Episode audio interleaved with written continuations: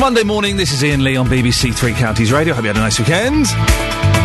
I spent the majority of my weekend arguing about a wall. I want to get a wall built, and we got a quote. It's a small wall in the front garden, like a little garden wall. Nearly five thousand pounds. You're having a laugh. I shall not be paying five thousand pounds for a wall. As, as we, I was saying earlier on, you could buy a car for that much money. Basically, what I'm saying is, if you can do me a cheap wall, could you give us a call, please? Thank you very much. Coming up on this morning's show, uh, we'll be finding out about fly tipping. Is it happening in your area? It's mainly a problem with tyres.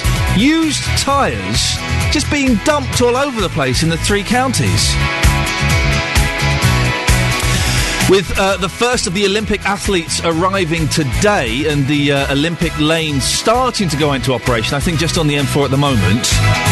We'll be talking more about the Olympic torch.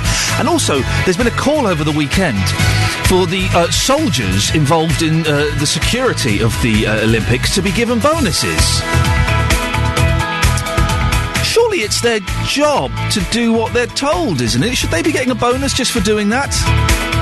08459 455 555. And did you go to Rhythms of the World this weekend? We'll be speaking to one of the organisers this morning and finding out was it a success or did the weather hold it back? It's been a weird weekend of weather. Up, down, left, right, all over the shop. You can give me a call at any time this morning if there's anything I'm talking about that interests you or something that I should be talking about. Then do give me a phone call. It'd be nice to talk to you. 08459 455 555. 08459 455 555. You can text as well. 81333. Start your text 3CR.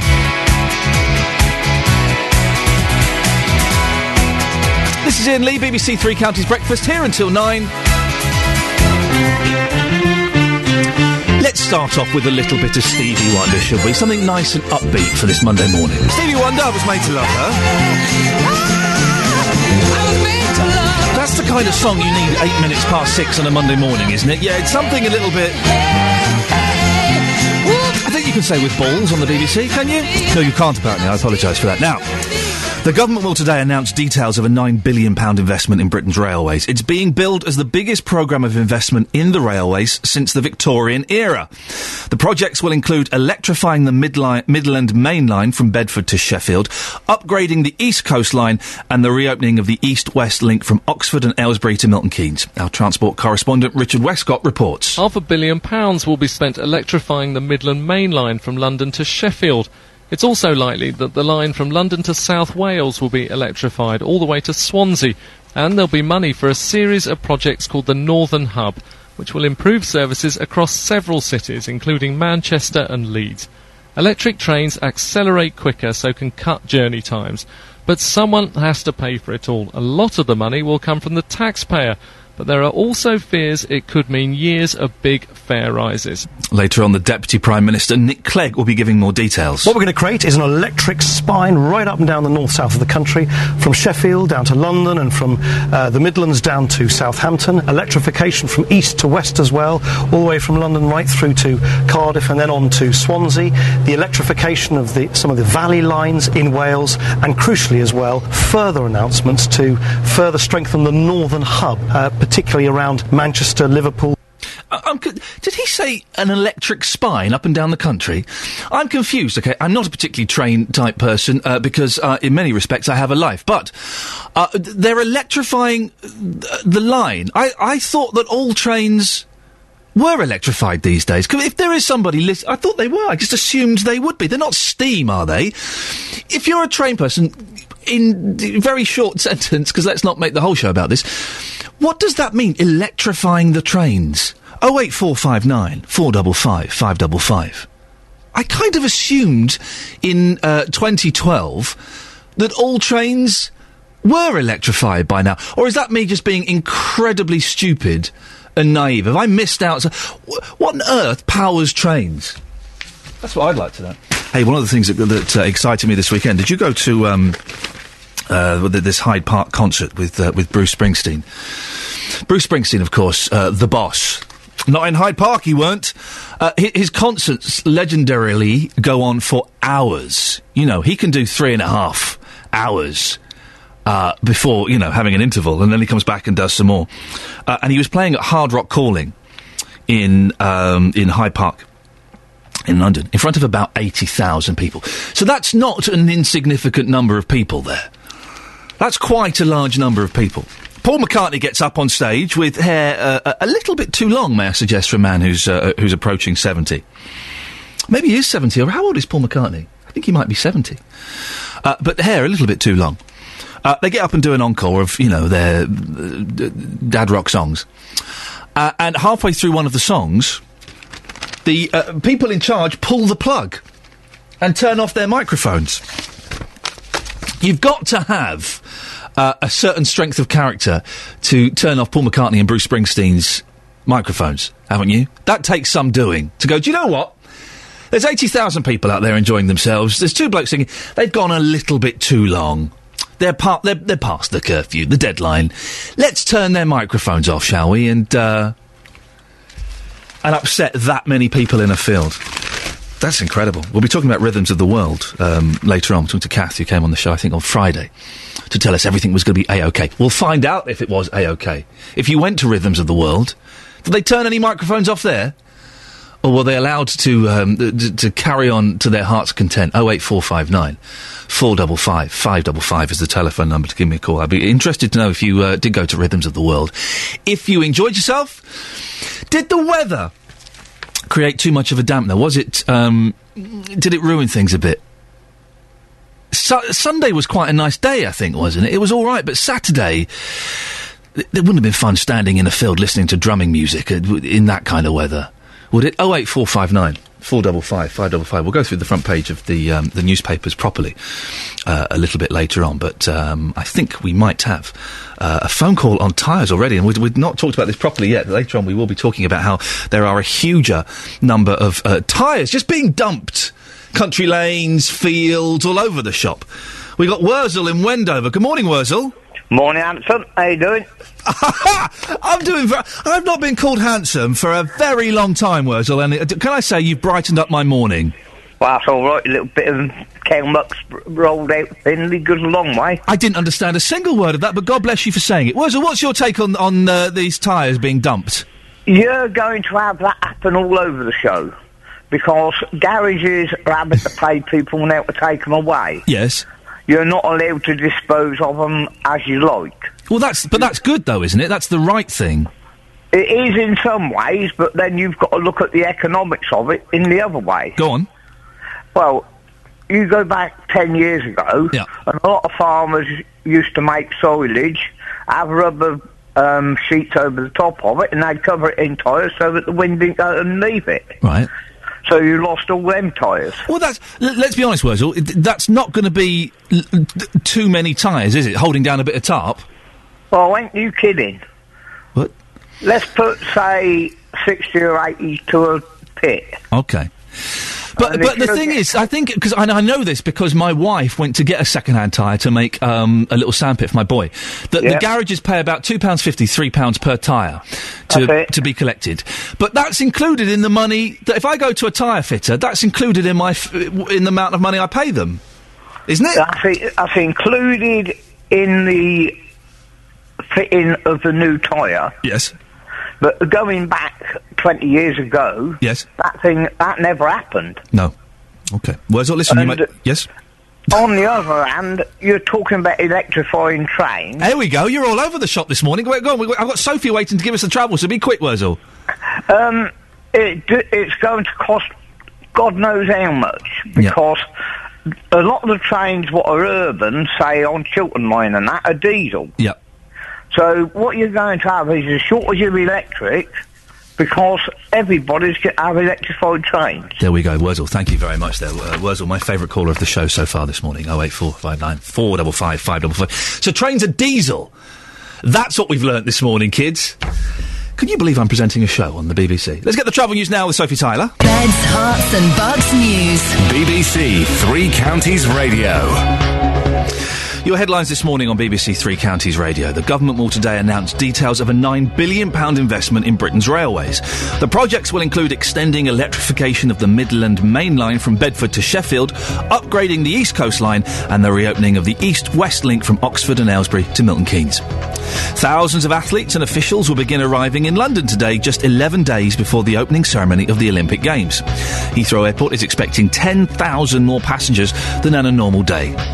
In sport, Watford centre half Adrian Mariappa is expected to complete the £2 million move to Reading today. Hornets manager Gianfranco Zola said last week they wouldn't stand in Mariappa's way if he wanted to move to the Premier League. We'll have a full weather bulletin in a moment. And coming up, what do you do with your old tyres? We had Wurzel there telling us it's outrageous that garages have to pay to take them away. Most of us pay money to a garage or fitter to get rid of them, but during the recession, it appears that we're not all doing this. Find out more shortly. Uh, a lot of the papers this morning talking about the fact that, um, that the Olympics are getting closer. It's 11 days. I remember when it was years away. Suddenly it's 11 days. Uh, and the troops are being, obviously, we know uh, after the whole G4S d- debacle, uh, we're, we're, getting troops that are going to be doing the security on the Olympics. And there's lots of calls for the troops should be getting a bonus. They should be giving a bonus. Well, should they be given a bonus? Um, they're all th- their leave is going to be postponed and pushed back. That's fine. So they'll get their leave. That's fine. The troops have been given thousands more tickets to events and to uh, the opening ceremony. So that's fine. And it's kind of their job, isn't it? I put this out as a theory. I'm not saying this is necessarily what I believe. But it's kind of their job to do what their government says. So if their government says you've got to go and uh, patrol the Olympics, they do it. And I would have thought for these troops who are highly skilled, highly trained people who have been in theatres of combat, you know, a lot of them coming back from Afghanistan, patrolling the Olympics. It's going to be a doddle, isn't it, for, for those guys and girls? It's going to be a doddle. They could do it with their hands tied behind their backs. So here's a, here's a question for you: Should should the uh, the troops who are patrolling the Olympics be given some sort of bonus, or should we just say, well, you know, it's your job? Oh eight four five nine 455 555 is the phone number. You can call this morning about anything uh, that I'm talking about. 08459 455 555. Or you can text 81333. Start your text 3CR. I tell you what, let's find out what's happening in the world of weather, shall we? Here's Phil Garner. Phil, what's it going to be like for the Olympics? We're getting cl- we're 11 days away now. How is the opening ceremony going to fare? Yeah, still a little bit uh, too far for us to see exactly what the weather's going to be at that sort of stage. At the moment, we've got a little area of high pressure building in, so fingers crossed it will be fine. But as I say, ten, 10 days ahead is a, is a long time time ahead. Is that the best you can do? Fingers crossed. Fingers Phil. crossed. The very best I can do. The science involved. Thank you very much. That's Phil Garner there uh, with the weather. A Hertfordshire councillor says tyres being dumped in back lanes is becoming an increasing problem in our area. But is the recession to blame? David Barnard says in the past week alone, 60 tyres have been dumped down a back lane in Hertfordshire. Our reporter Serena Farrow has been looking into fly tipping in the th- in the three counties. It's usually very very early in the morning or, or late in the evening when there's very little traffic about. They come down the lane uh, that is behind us is a thoroughfare right the way through to Stopsley in Luton, and of course they can drive down there, the spinners, and they'll just empty the rubbish and drive on. We do have covert cameras, um, and we are able to pick up registration numbers, and wherever possible we will interview and always prosecute. Nigel Gray, Managing Director at Motor Bodies in Luton. In a year, probably uh, for three or four thousand. So, um, you know, we do have a lot of tyres and we have to dispose of all the old carcasses as well. And it costs us um, 50 pence per cover, but they are all kept here. They are collected when we have a sufficient number by a company and they charge us accordingly. Do you think people don't realise the charge for it, or some people do realise and that's why they end up just dumping them? It's a case of people don't want to know there's a charge, basically, and certainly leasing and fleet companies will not pay the 50 pence charge. Mm, that is totally denied, and we have to absorb the cost. Perhaps if the end user had to pay the money, then you know, then they would be disposed of correctly, as opposed to being dumped on the side of the road. Are you seeing a lot of tyres dumped on the road, or do you get people coming here with tyres to try and sell them on? No, we don't get anybody coming in to try and sell them on. But um, the way I come to work, in fact, is through some of the lanes and um, from north of Bedfordshire, North Bedfordshire, and every week there is a pile of tyres on the side of the road that has been dumped by uh, some unscrupulous dealer, basically. But I mean, it's not main dealers such as ourselves who do things like that. It's more of the smaller operations. But when you see 20 or 30 tyres on the side of a road, that's got to be somebody who is fitting tyres or having it as a business. It's not the person who's just got three or four tyres out of his garage, and that's what we normally see. And for you, would you say recession plays a big part? The problem with tyres is they are difficult to dispose of because lo- I don't think the um, tidy tip areas will take tyres. So consequently, it pushes people into a corner as to what they should do with them. Until that problem is resolved, then you know people will take the alternative course of action. The same problem happens with fridges and washing machines, doesn't it? I mean, it's you know it's no different. So overall, it's been a problem that's been apparent for some years. There's probably more and more volumes every year because there's more and more cars, and it just it's um, coming to the fore. But I don't think the recession as such has anything to do with it, really. I mean, people are finding things hard, and tyres they're a very expensive commodity now, especially you know on some of the cars, and they don't last a terribly long time either, actually. Um, and it's not always people driving very hard. I mean, you can always see a car that lives in Milton Keynes, for instance, because there's so many roundabouts. That, you know, the near side front tyre will always be far more worn than the offside, and it's not be, being a bad driver, it's just the way the roads are, basically. Do you think there could be better regulations of disposing of tyres, or do you think the current one works? And what would you like to see? Uh, I loathe to suggest any more regulation. We're over regulated as it is. I don't quite know how you can solve the problem. I think possibly making it easier to dispose of things would encourage people to take them to the dis- disposal area. Disposal areas in town, you're not allowed to go in there with a sign written van or anything like that. Well, that means people who have a little garage or something, they, where do they go with the tyres? It's very difficult for them. Whereas if they could actually take them there at no charge, um, then maybe they dispose of them there rather than dumping them on the side of the road. It's 50p a tyre to get rid of them. That's not that much. I'll pay it. It's not that much at all. 60 tyres, 30 quid. I'll pay it. I never forget when I lived in Slough many, many years ago. Don't hold it against me. Uh, and there was a, a, a, tip that was kind of in a, a wooded area. Uh, and on the drive up to the tip, there will be more and more rubbish, like mattresses and fridges and tyres and everything. T- old TVs. And you, they obviously just got bored on the way to the tip. I Thought, oh, do you know what? I can't, I can't go this extra 50 yards. Let's just dump the mattress here, shall we? 08459 455 555. This is Iain Lee. M in, baby, get higher. This is Iain Lee on BBC Three Counties Radio. This is your breakfast show here until 9 o'clock. Call 08459 455 555. 08459 455 555. BBC Three Counties Radio. Good morning, this is Iain Lee on BBC Three Counties Radio. Thank you to everyone, by the way, on Friday. If you're listening on Friday, I was um, looking for tips on easing my little boy's uh, chickenpox, and your tips were superb. Thank you very much for that. We may have got past the itchy stage. I don't. Th- he's not been particularly itchy. In fact, he quite likes his chicken spots, as he calls them, and he wants them to stay. They look flipping horrible, didn't they? I've not seen chickenpox for ages, and they don't look nice in the slightest. The challenge on Saturday was entertaining a two and a half year old indoors for the entire day. Grotty weather, so we couldn't go outside, couldn't go out in the garden, couldn't go out anywhere, obviously, because he's highly contagious. So entertaining a two and a half year old boy all day indoors was hard work. Lots of Mr. Maker. I, I, I must thank Mr. Maker for his, his, his help. Also, we bought some DVDs. I'd never seen Dumbo before. And I bought Dumbo. It was eight quid. I thought, I, I'd never seen it before. And we put it on, and it's kind of all cute and nice and lovely and stuff, and, you know, it's got big ears and everyone's laughing and it's funny. And then I was on my phone, sort of checking Facebook and Twitter with my little boy sat next to me, I wasn't really watching it. And then he started going, Daddy!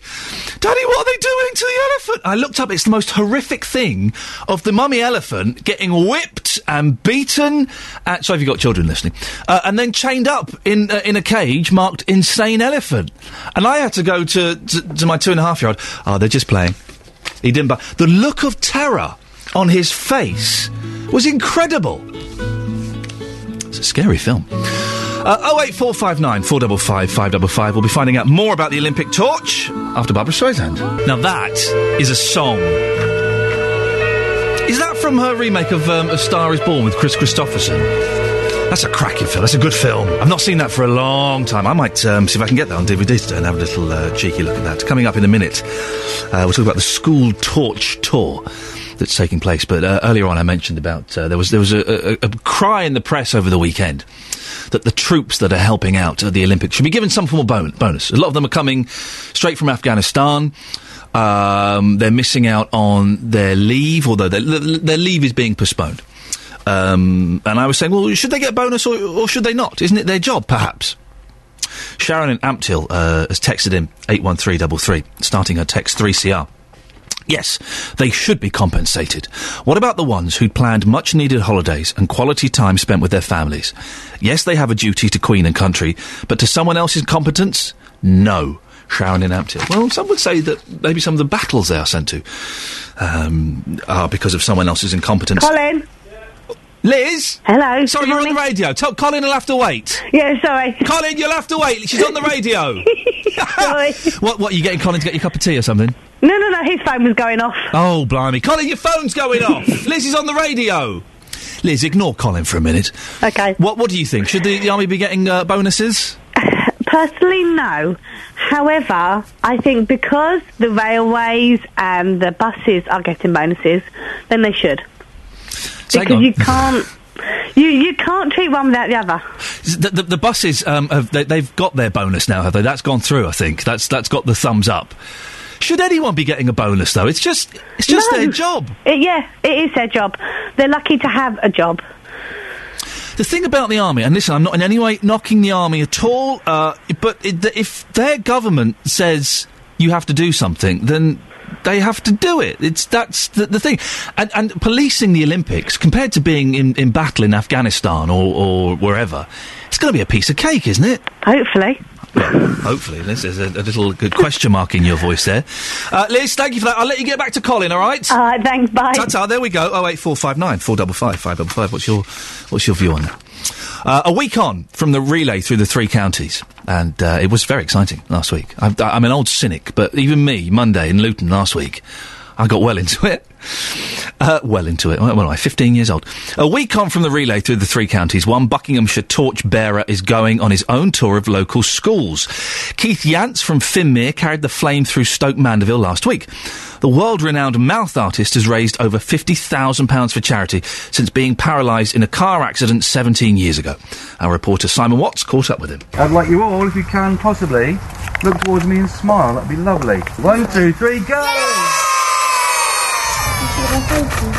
Meeting children at the school next door to his home in Finmere, 50 year old Keith Jansz shows off his Olympic torch, poses for photographs, and tells his story. What did you do before you were a torchbearer? Oh, good question. What did I do before I was a torchbearer? I lived next door. so I've had to travel a really long distance. Right. I've got my little painting room next door, and that's what I do. So all the time you're in school here having lessons and so on, I'm in my room or outside in the garden, and I paint all sorts of pictures from flowers to garden scenes to Venice or London. A car accident in 1995 left Keith paralysed from the neck down, but in the years that followed, an undiscovered talent was born. He took up art and is now renowned worldwide. Keith paints using a brush held between his teeth. He raises money for charity through his work. Having carried the torch past thousands of well-wishers at Stoke Mandeville, he's now sharing his experiences at local schools. It was very exciting. I didn't know what would happen. I found out, and it was very, really good. You got to hold the torch, and I had to hold it with my sister. I thought it would be a bit softer. Was it Yeah. quite heavy? Yeah, it was a bit heavy. It was really exciting. It was real privilege, and I really enjoyed it. We got to see the torch and we got to hold it, and we got a picture with Keith, and the, the picture was taken. Keith, along with many of the bearers, paid close to £200 to keep his torch. And a week on from his moment in the limelight, it was time to reflect upon the event, which will live long in the memory of the thousands who lined the streets of Beds, Herts and Bucks to see it pass through. certainly a, a great moment to shine. Unique and uh, over in a flash, but that special moment there will stay with me for the rest of my life. I just remember think looking at the faces on the crowds there, beaming smiles and smiley faces everywhere and waving hands. When I set eyes on my friends and family, yes, I think my mouth was wide open. You must have visualised what it was going to be like for the weeks leading up to it. Was it as you'd anticipated? I really couldn't have possibly anticipated what I was to, to expect, and it was awesome. I, uh, these are words I don't normally use. So inspiring that all the crowds had come out to just watch me. Large numbers of people had queued in difficult conditions as well and uh, made a special journey to be there. And of course, since then, it's been a, a pretty busy week with you. I joined you this morning here at, at Finmere School, and you're visiting local schools now, telling your story, showing off the torch. And I guess uh, it must be great to see people's reaction. The legacy of what the Olympics talks about, and for me, it's taking this torch around to various, lots of schools, I guess, to inspire the young um, children um, around today, let them know that um, I've been given this great opportunity by just helping other people, really, helping people in my community. And I know this is a really difficult question because you've probably got hundreds, but if there's one memory that you can take away with you from, from Monday, uh, what would that standout moment be? Oh, um, just seeing Cindy, my wife, getting as much joy and pleasure out of it, I think, as I did. And my father was there as well, and seeing the look on his face. But they were, as you said, many, many happy memories. I was, I felt like I was king for the day. Beds, Herts and Bucks News. BBC Three Counties Radio. Your headlines this morning on BBC Three Counties Radio. The government will today announce details of a £9 billion investment in Britain's railways. The projects will include extending electrification of the Midland Main Line from Bedford to Sheffield, upgrading the East Coast Line, and the reopening of the East West link from Oxford and Aylesbury to Milton Keynes. Police are appealing for mobile phone footage after three men were stabbed in a fight at the Milton Keynes Bowl during Saturday night's concert by the Swedish House Mafia. One man suffered a punctured lung, but Thames Valley Police have described it as an is- isolated incident and say overall they were pleased with how the event passed off. In sport, Watford centre half Adrian Mariappa is expected to complete a £2 million move to Reading today. Hornets manager Gianfranco Zola said last week they wouldn't stand in Mariappa's way if he wanted to move to the Premier League. We'll have a full weather bulletin in a moment. And coming up, Luton's swimming pool in Bath Road will be reopened as a free school from next year. Find out more after seven. Good morning, this is Iain Lee uh, on BBC Three Counties Radio with your breakfast. I'm here for the next few weeks. If you want to give me a call at any point, and already we've talked about fly tipping, we'll talk about that a little bit more. Um, and uh, bonuses for the security staff, uh, the the, uh, the army who are patrolling the Olympics. You can give me a call on that and anything else. Oh eight four five nine four double five five double five. Oh eight four five nine four double five five double five. Or you can text eight one three double three. Start your text three CR. Rhythms of the World, the volunteer run two day world music festival in Hitchin, is over for another year. Dozens of bands and musicians brave the elements to perform at the event, although the rain delayed the start of the festival. Kath Cole is Head of Communications for Rhythms of the World. Good morning again, Kath. Good morning. So go on then, how did it go? Uh, well, I have to say, despite the rain, Yes. it was an absolutely amazing weekend, and um, we really can't thank people enough for turning out in their thousands to support the event. It really was amazing. What was the weather like over the weekend for you? Uh, well, I think for Saturday, the one word would be wet. yeah. um, it did it did come down um, for quite a few hours at different parts over the day, um, but people really just got into the festival spirit uh, as we instructed them. Got you know bought their wellies, bought their waterproofs, and, and really just got into it. And uh, the mud almost seemed to add something to it, to be honest. Did you not pat? You, at any point did you think we might have to knock this on the head because this is just getting so messy? Yeah, no, definitely not. We, you know, we spend a year organising this, um, and as you said, it's volunteer led. Uh, there's no way on earth we could let down 800 volunteers or the tens of thousands of people that come. So, uh, no, we were going ahead regardless. We just needed to make sure it was 100% safe, which is why we had to delay the start on Saturday just a little bit. What were the highlights for you this year, Kath? Well, I'm still buzzing from last night. I have to say, we had um, my passion on the BBC introducing stage, and just uh, it just uh, was amazing. And then Little Roy on the main stage, um, we just brought the, the sort of festival spirits uh, to Hitchin, and just, it was amazing. There's so so many smiles on people's faces as they were leaving. How many people came to the event over the weekend? Well, we're also still doing the, the, the some workings out on that. We think it was probably around twenty thousand, but um, we're you know an awful lot of people, especially on that Saturday coming out in the rain. Um, but we will have final figures and everything published on our Facebook and Twitter pages over the next few days. And it's all run by volunteers. So you've got a load of people this week going in to clear up and tidy everything up and take the stage down and put everything back to normal. You bet we have. I left site at sort of midnight last night, and they were just getting started on sort of taking everything down, and they'll be there until at least Thursday. Uh, obviously, we need to try and get the grounds of Hitchin Priory back in some sort of good state for um, Thierry and his team who lent us the grounds for the week. Um, so lots of work still to do, but um, you know we're still on that high from the weekend. So. Kath, you left at midnight. You lightweight. you lightweight. I know, I know. The crew will never forgive me. Uh, is there anything you do differently next year? Uh, no, I think we've got um, a winning formula really since we moved to Hitchin Priory. It works really well.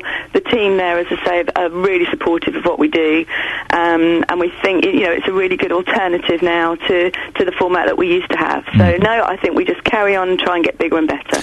Did you have to switch anybody's microphones off because they went on too long? No, no, everybody was very well There we behaved go. this year. Very good. Because did you see about Paul McCartney and Bruce Springsteen in the papers? They had their microphones turned off in Hyde Park. I wouldn't like to be the person to do that. Can you imagine that though? You're, you're, you're sat there in your booth going, "I'm not being funny, but that that ex Beatle, he's, he's got another five minutes, and I'm switching it off." That's incredible, isn't it? very, very brave. is all I Very brave. say. Kath, listen, thank you very much. I'm glad it's a success. Speak to you next year. Thank you very much. Ta-ta, that's Kath Cole, who's head of communications for Rhythms of the World. If you went this year, how was it? How did it go? Was it wet? Did, did the rain put you off on the Saturday? I'll be honest, and it sounds like it was an amazing event and some great bands playing. Uh, the Damned were there, were they? I do like a bit of the Damned. Love the Damned. Alone again, or yes, please.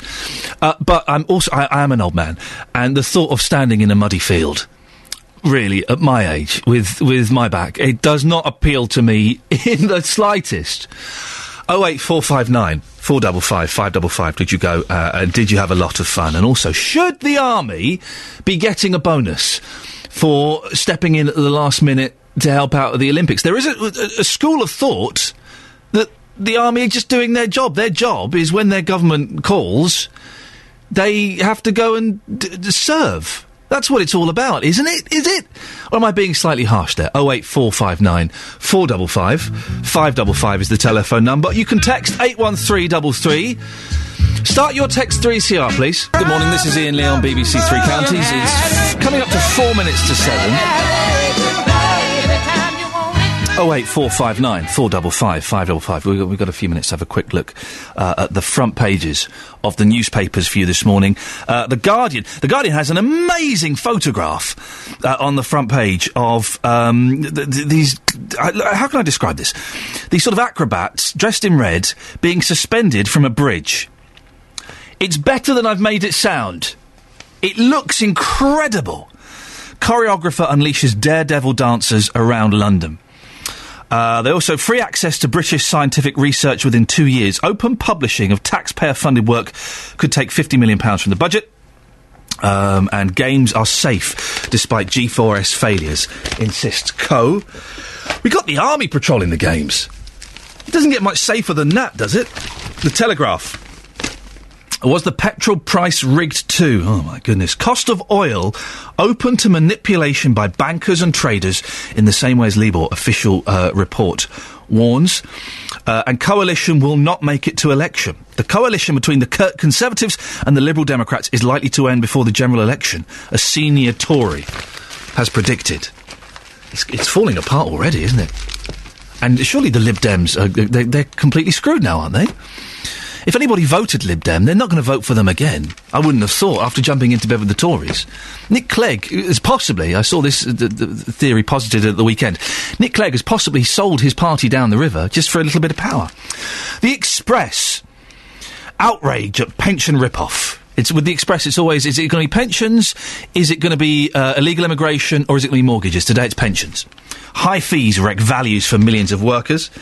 The Daily Mirror: send for more troops. Three extra battalions standby in Olympic security farce. The Daily Mail. Four, oh, this is. oh, you know, I'm not laughing because of what this is about. I'm laughing because of the the, the, the, the the way this is phrased to create maximum terror. The Daily Mail. 400 sex convicts freed to rape. That's soft justice anger of the offenders who strike again. Their, their headlines are always very terrifying. Uh, the Sun, beach bummer. Volleyball. The Sun is outraged that the volleyball girls will be allowed to wear trousers in the cold. Unbelievable. It's 2012, by the way, kids. It's 2012. The Times, Olympic security crisis suspected for months, and the Independent, um, Britain flooded with brand police to protect sponsors.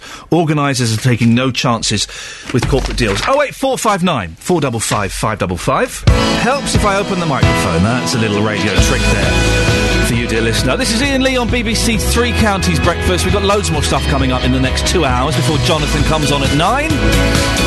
Time now to get the latest news and sport with Simon Oxley.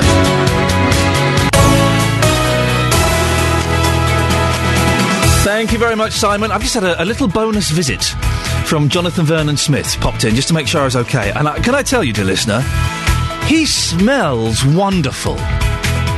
Like, just wonderful. Like when you walk into Boots and you get hit hit by all those fragrances. That is Jonathan Vernon Smith. He'll be on at nine o'clock and he'll be with us in about an hour and a quarter or so to tell us uh, what is happening on his show. Coming up in the next hour, fly tipping, free schools, and how doing exercise can help you if you've got or if you've had cancer. And here's something if you've got kids, how much TV do you let them watch? I'm talking about toddlers here, really. So, sort of, you know, one to five or six. How much TV do you let them watch? And be honest. Is it, do you limit it, or do you kind of just let them watch whatever they want to watch? It doesn't matter. We'll talk about how uh, there's new research that suggests there's a direct link between toddlers' TV viewing habits and them being fat and or fit. Oh eight four five nine four double five five double five is the telephone number. Be honest about that, please. You can text it as well, 81333. Start your text 3CR. This is Iain Lee on BBC Three Counties Breakfast. Call 08459 455 555. 08459 455 555. BBC Three Counties Radio.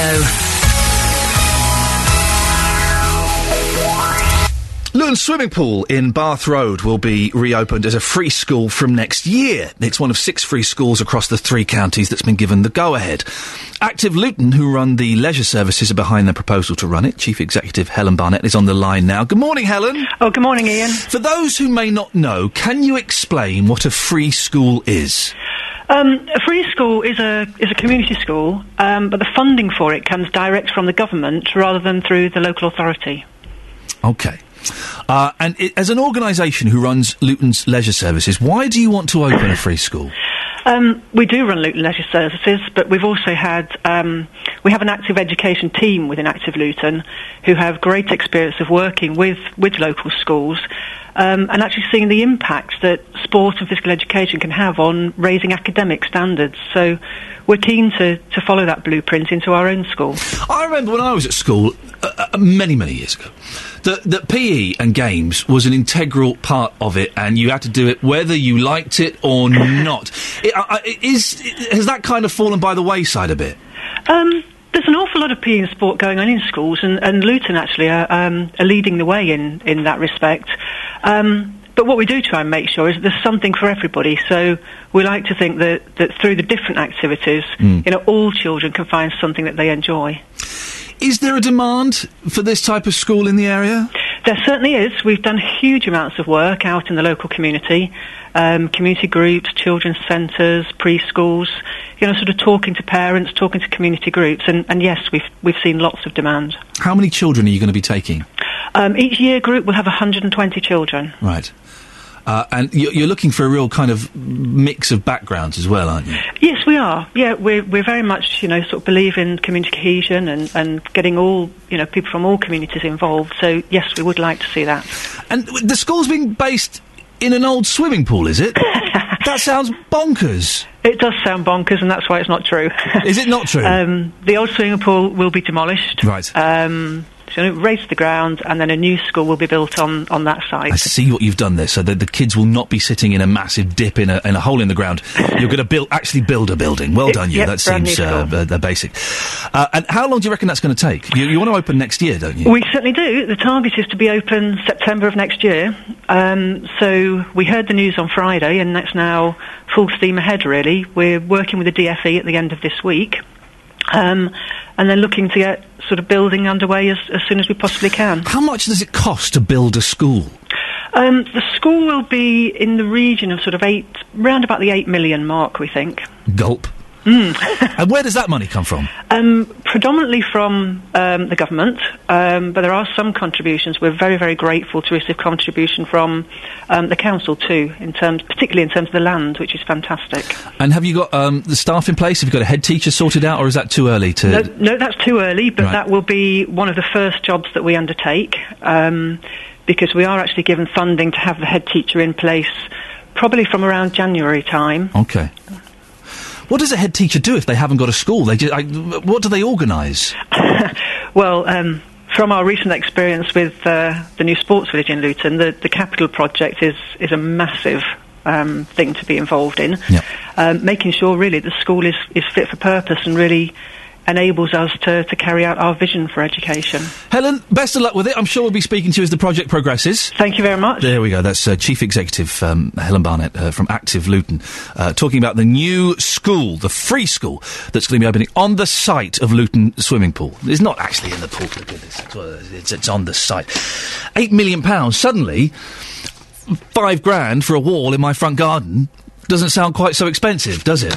That- Five, four thousand seven hundred pounds. Let's give them the credit. Four thousand seven hundred pounds to build a short little wall in my front garden. I'm sorry to keep banging on about it, dear listener, but um, I was shocked by that. That's a car. That's a couple of really nice holidays. It's a few nice holidays. Am I naive? Oh wait, four five nine four double five five double five. Now, I need you to be honest about this. If you've got toddlers, kids, how much TV do you let them watch? Uh, new research, there's a story in The Independent this morning. New research suggests there's a link between toddlers' TV viewing habits and their fitness and fatness levels in later childhood. Youngsters exposed to more than 18 hours of TV a week, almost 15% of those studied, 18 hours of TV a week. That's about two and a half hours a day. Were almost a centimetre wider around the middle by 10 years of age. Centimetre wider around the middle. that means they got fat tums, I think is what that says. Now, back in the day when I was uh, young, children's TV was limited by the fact that you could only get a couple of hours of it a day.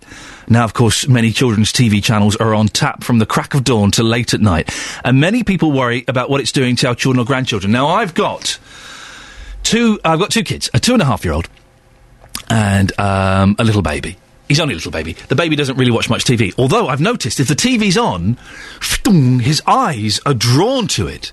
It's remarkable. He will. I was. What was I watching yesterday? I was watching some nonsense on the TV because I had to, uh, and uh, the the baby was just staring at it. But the two and a half year old, we don't watch him. Let him watch very much this week. This weekend, we kind of maybe let him watch a bit more because he's poorly. So when he asked for Mr. Maker, we put Mr. Maker on. But the thing we did, if you've never seen Mr. Maker, by the way, it's fantastic. We should get Mr. Maker on the show because he's brilliant. Uh, it, it- he just makes stuff. He, he lives up to his name quite, a, quite well. He makes bits and pieces. Uh, so what we did is we, we would watch a Mr. Maker, and then we would make some of the things that were in that show. So it was kind of we, we were making the television experience a little bit more interactive. Basically meant my wife every time we watched an episode had to go out to the arts and craft shop uh, up the road and buy um, pipe cleaners. That's, that's kind of how Saturday went. So we, we let him watch that and with some postman pats and things like that. But that's kind of it. His TV is limited. And I know it, it, it's kind of easy because they're still quite young and when they're a bit older, perhaps we will, it, it will seem the, the easy option to whack them in front of the TV and just let them do watch it while we get on and do stuff around the house. Is that the right way to go? How much TV? And be honest with you, I'm not going to judge you at all. You know, bringing up your kids is flipping hard work, isn't it? No one told me it would be this hard. It's the best. It's the best thing in the world, but it's ridiculously hard. Oh eight four five nine four double five five double five. How much TV do you let your kids watch, and are you worried that it's damaging them? I would suggest that if they're watching the right kind of programs, they can still go out in the garden and play. They can still go to the park and run around. It's getting the balance right, isn't it? And also, what's making them fat is the food, isn't it? That's, that, I would suggest that's more important. We all our kids to, to read, sit down and read. But reading is the most isolating thing in the world, more isolating than playing video games. You just sit there with a book on your own, looking down, you don't say anything. You're completely absorbed in the book. Video games, at least playing video games, you're talking to other people potentially. 08459 455 555 is the telephone number if you want to give me a call and let me know. How much TV do you let your kids watch? There have been times in the last couple of months, and I can't believe I'm saying this out loud, when I've considered getting rid of the TV, thinking, do you know what? Because I don't watch it very much these days. There is nothing on. I'm watching a bit of Big Brother. I've got sucked into Big Brother this year. I know, I know, I know. But I've got sucked into it, and I'm quite enjoying it, and I'm glad that Siobhan went. That's all I'll say on the matter. Uh, but th- th- there's very little on TV these days. Uh, yesterday, the, the, the kids went to, to their grandma's um, with mum. And I had the house to myself. And I thought, oh, I'm going to watch a bit of TV. And I was there for 10 minutes and thought, there's nothing worth watching. So be honest, dear listener. How much TV do you let your kids watch? Do you, you worry that it's bad for their health? Maybe you're a grandparent and you are uh, frustrated at how much TV your grandchildren are watching, and you think they should be out climbing trees and riding bikes and jumping in puddles. Oh eight four five nine four double five five double five. Beds, Herts and Bucks News. BBC Three Counties Radio. The headlines this morning on BBC Three Counties Radio. The government will today announce details of a £9 billion investment in Britain's railways. The projects will include extending electrification of the Midland Main Line from Bedford to Sheffield, upgrading the East Coast Line, and the reopening of the East West link from Oxford and Aylesbury to Milton Keynes. Police are appealing for mobile phone footage after three men were stabbed in a fight at the Milton Keynes Bowl during Saturday night's concert by the Swedish House Mafia. One man suffered a punctured lung, but Thames Valley Police have described it as an isolated incident and say overall they were pleased with how the event passed off. In sport, Watford centre half Adrian Mar- Mariappa is expected to complete a £2 million move to Reading today. Hornets manager Gianfranco Zola said last week they wouldn't stand in Mariappa's way if he wanted to move to the Premier League. We've got a full sports bulletin in 15 minutes with Simon, and we'll also have a full weather bulletin in a moment. Coming up on the show, a new study has shown how exercise can be beneficial to those who suffered with cancer. Find out more shortly. This is Iain Lee on BBC Three Counties Radio. Fly tipping is becoming an increasing problem everywhere. Um, is it to do with the recession? Is it to do with laziness?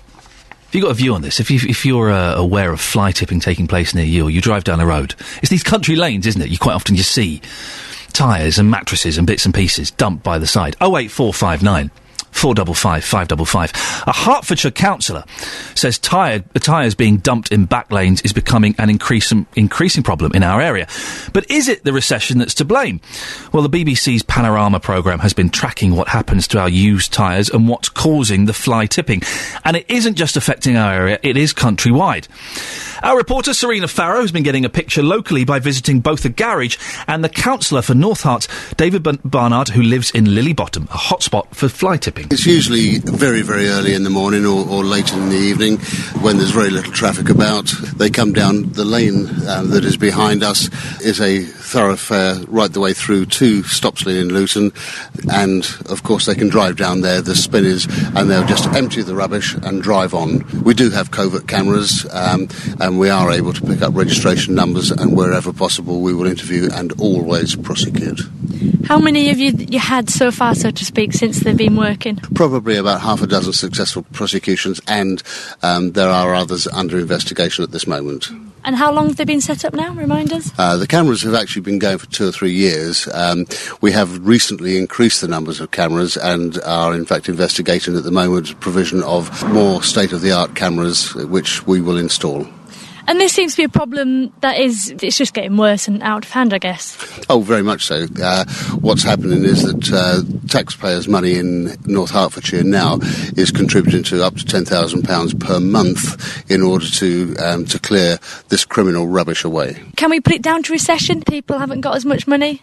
No, I don't think so. Clearly, if people can save money, then they will. But you've got to be of a, um, a mindset that really has no concern for other people or the countryside. One of the things that I find particularly frustrating is the fact that they have to virtually pass a tidy tip in order to get out into our countryside.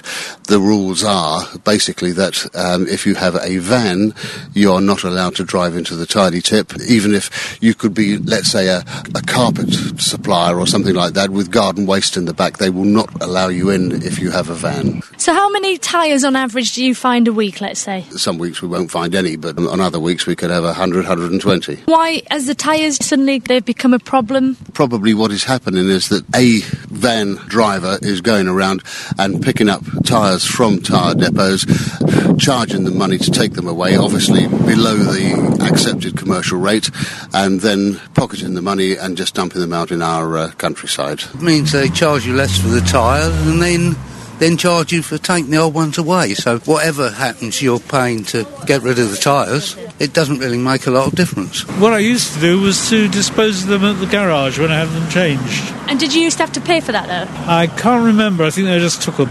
That's two years ago. I think you're paying for it twice, probably. What? So you're paying for the tyre and then they charge You're on paying top? to throw it away, yeah. No option have you, no choice. Well, there are some people who are throwing them on the roadside. Well, that's always gone on. Have you seen tyres just abandoned? Oh, yeah. Pulling a lay-by and their tyres dumped around there. And do you think that's only recently it's becoming more of a problem? It's more, you know, I, noticeable. I think it's always been a problem. No, I don't think they should be fly tipping. I think yeah, we I work for the local um, council and uh, we have quite a lot of that happening. So we pay out a lot of money, if, you know, of ours to to get rid of it. It does seem incredible, doesn't it? That there's people just think they can dump stuff everywhere. I won't even uh, chuck an apple core out of the window. Apples are biodegradable. The window of my car, not the window of my house. That would be terrible. can you imagine that? Just chucking food out of the house.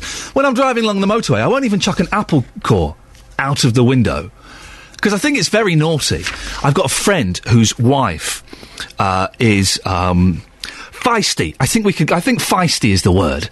And she has, on occasion, seen someone chuck like fagash or a, a crisp packet out of it. It was a crisp packet out of a car window. Big bloke. And she got out of her car, went up, and said, "Excuse me, I think you dropped this," and put it back in his car.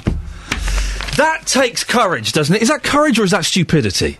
Could never do anything like that. Oh eight four five nine four double five five double five. Beds, Herts and Bucks weather.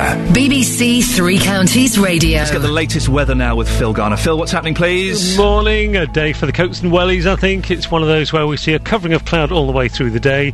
That's the way your weather looks this morning. Thank you very much, Phil. I like Phil. I like the way you start your, your bulletins with in such a cheery way, and You've then just got- deliver awful news. E- even if the weather's awful, get outside and go jump in a few puddles. Go enjoy yourself. Well, this this is the thing. I've got a little boy, and he loves puddles. I, I, I, li- I like the rain. Yeah, I know it's Yeah, unfashionable to say, but I like it. Yep. Phil, thank you very much. We'll hear more from Phil a little bit later on. Oh eight four five nine four double five five double five is the phone number. Cancer patients in the three counties are being urged to do more exercise to reduce the recurrence of some cancers. It's after new research shows keeping active during and after treatment can also help reduce side effects.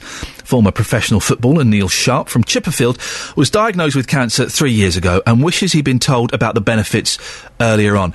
Good morning, Neil. Good morning, how are you? Yeah, I'm, I'm all right, thank you, Neil. Neil, can I ask what, what kind of cancer did you have? Whereabouts was it? I had Hodgkin's lymphoma, and it was uh, uh, in my neck, chest, ribs, spleen, spine, groin. It was pretty much everywhere. Yeah. How does it feel when you get told you've got something like that? Uh, not great, obviously. Um, I knew something was going on from for quite a while, but it was just a case of trying to get to the bottom of things and and trying to just figure out what was going on. And So did you feel kind of like poorly and run down, but you couldn't quite work out yeah, what it for quite a long time, yeah, because I was still playing football at the time, and I went from a pre-season of you know being able to run, but not not feeling great during pre-season because I was having back pains and stuff, um, to you know playing in the first team, and then by Christmas time, I was I wasn't even getting in the squad to play because I just couldn't. I, I, you know, I, I I couldn't train. I couldn't do couldn't do a lot to be fair. Did you do that bloke thing of going, oh, it's, it, it'll get fine, I won't bother going to the doctor? Or did you go, I'd assume as a footballer, they, you'd have been pounced on by the medics quite quickly. Well, I I um I was playing semi-pro at the time, so um I did go to the doctors quite a lot um with with kind of symptoms and different bits and bobs and and uh, that I wasn't dismissed, but it wasn't. Uh, they no one kind of put their finger on it, you know. So I I I went from never going to the doctors for about ten years to going, you know, maybe twice a month and that sort of thing, just because my back was hurting. I had rashy skin. I'd started uh, um, later on during the, the cancer. I had uh, night sweats and really quite fatigued and, and that sort of thing. So. Um, yeah, it was a gradual build-up, but uh, Now, this research says that um, keeping active during and after treatment can help. You were given the opposite advice, weren't you? Well, I I was I was never told to because um, when when they said you're going to go through six months of chemo, I thought, oh, okay, well I'll have my chemo and then I'll be able to, you know, I'll be knocked out for a few days and I'll be be able to continue like playing football and stuff like that. Um, but they actually said to me, no, it's going to hit you quite hard and, and that sort of thing. So you know you're going to have to get as much rest as you can. So, um, but during during the chemo, obviously you have your days where you just don't want to do anything. But then there's the other days where you can go for walks and things like that. And I'm not talking about you know exercise where you're going to go out for a 10 mile run. I'm talking just get out and get into the fresh air because it does you the world of good. It really does. And I would guess that the, the advice the, I'm not giving out any medical advice, but it, everything in moderation. You know your body and you know what your body is capable of, and, and, and people, if they need to rest, they rest. Yeah, I um, after I think it was after my second dose of uh, chemotherapy. Um, the following day, I tried to go out and do some hill runs. Uh, yeah, I know, I know, I know. No, it wasn't just going out for a jog. I went and tried to do some hill runs. And I, I did two. I did two, and then halfway up the third one, I just thought I'm not going to make it. I'm not going to make it. So I sat down and then and then got up and I could barely walk up it. But luckily, I was about a quarter of a mile from home. And when I got in, my wife was like, "Are you okay?" And Did you not really. think? You know how bad chemo is. Did you not think maybe I, I shouldn't do the hill run? I'll, I'll walk to the shops and see how I get on with that. I, I, felt okay. I felt okay, but it really does knock the stuffing out of you. But um, yeah, no, I, I went a bit too far on that one. Neil, what do you do now? I um, I'm a carpenter and uh, like a part-time personal trainer. Right. Okay. So I did my personal training qualification while I was going through treatment. And w- where is the cancer now? How how are you? Uh, I'm two and a half years in remission now. Fantastic. Um, and uh, yeah, everything's good. Everything's good. And did I just hear a little one in the background crying? Yeah, I've got. Yeah, I've Uh, got, uh, what have you got? I've got two little girls. I've got a four and a half year old and a, a nine month old. Yeah, you talk about running up hills. That's twice as hard. Yeah, we've been up since silly o'clock this morning, so it's all good. I know that my little boy's got chicken pox, and so he's not really sleeping very well. yeah, he's two and a half, and it's, both had that within two weeks of each other Really? about six weeks ago, yeah. I think my, my baby's going to get it soon. Neil, listen, I could talk to you all morning. It's, it's lovely to talk to you. Best And of luck with everything in the future. Thank you so much. Take care. Bye bye. And you, thank you. Bye bye. He had chemo and tried to do it.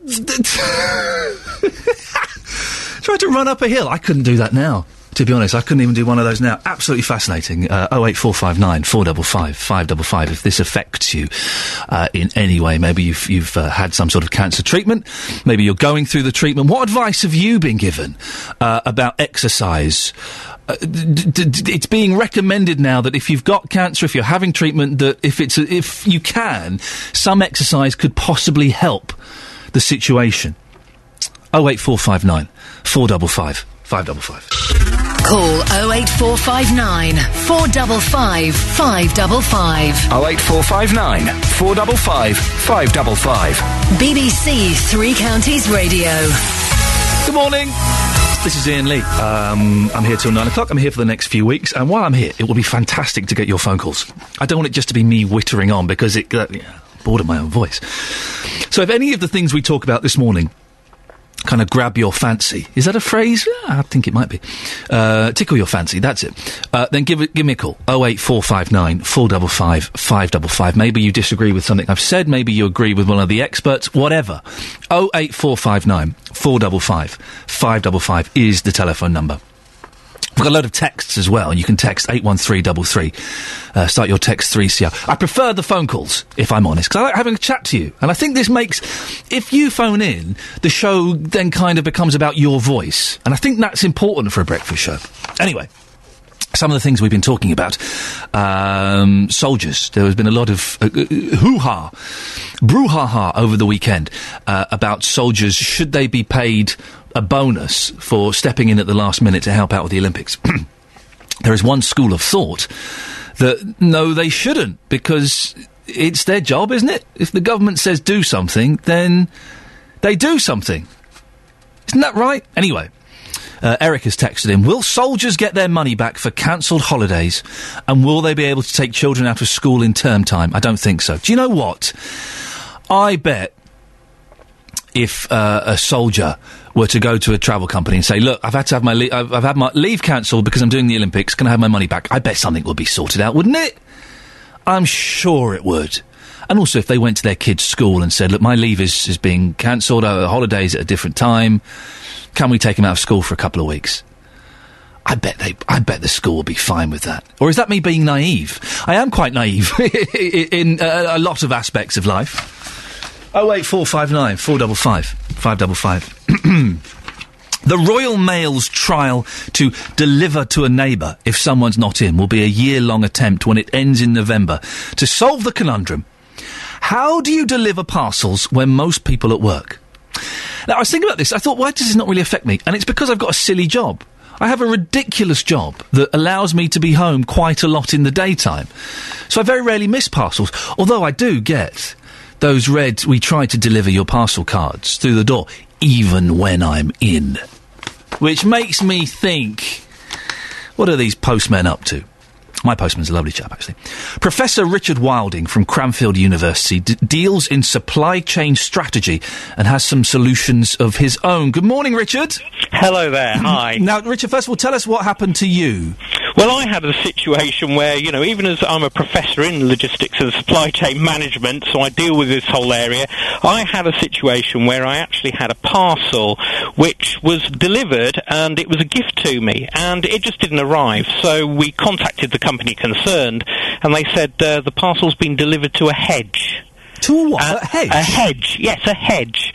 So um, I sort of, um, you know, I was on a cordless phone and I went outside and I said, well, look, the problem is we don't have a hedge at our house. Fantastic. So, so we went outside and we looked around a few little bits of bushes and the grass, you know, at the front of our house. Yes. And there is no hedge. There was no parcel either. And um, anyway, the company concerned actually was very kind enough and they re- re-delivered the items and uh, this time they uh, delivered them with another another courier and they did arrive. Hmm. About three weeks later, though, we had somebody come to our door, knock on the door with a parcel.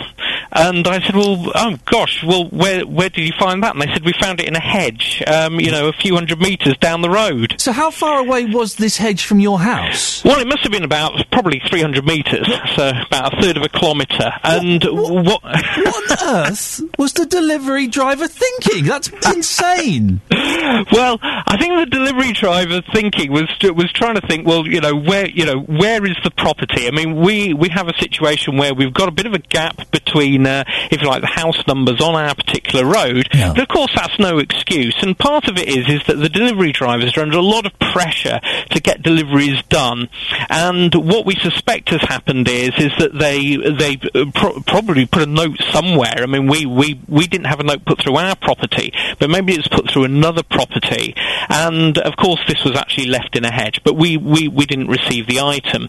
Um, the, the, the problem with home delivery, and sometimes we call it the parcel conundrum, because uh, people want the stuff in the evenings, as it were, but it's interesting because not all people want the stuff in the e- evening. So what we have to recognise is is that the courier is actually an extension of your business. So if you employ or you use a bad courier to ship a product, it's a bit like going into a shop and having a really bad shop assistant serving you. Hmm. You know, they can destroy the relationship with the business.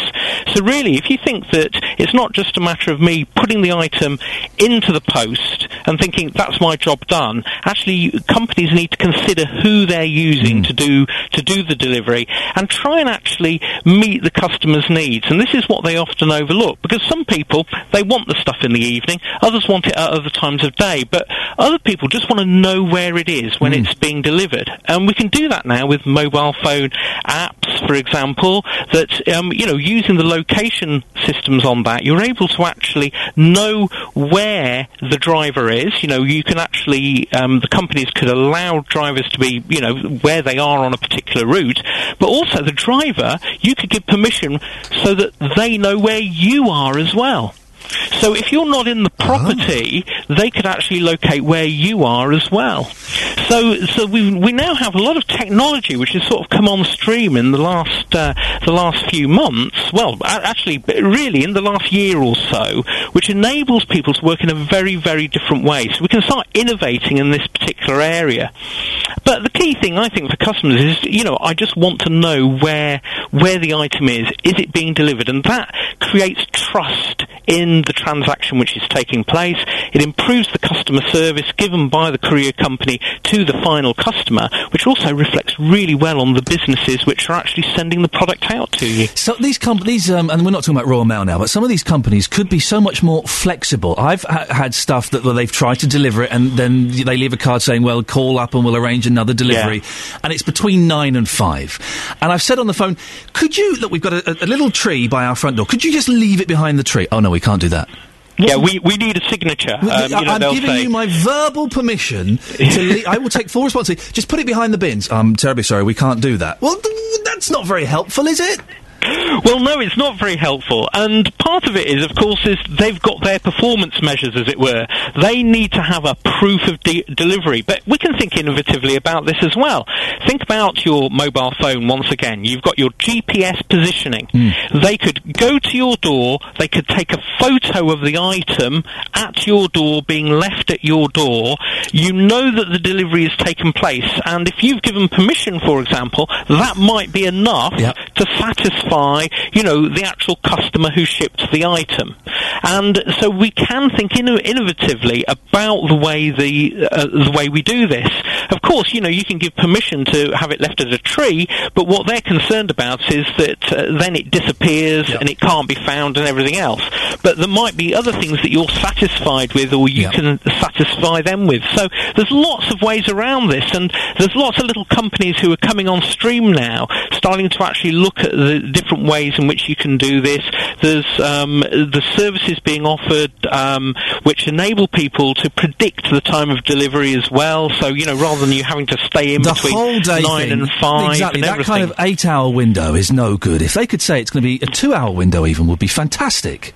Well, that's right. And what they're, um, I mean, there's a company called uh, DPD who has something called the Predict service, which they're using with some of their big companies, and that pr- does precisely this in the morning. I mean, it's still in the morning, but at least they're able to say we anticipate it's going to be coming in this one-hour block, for example.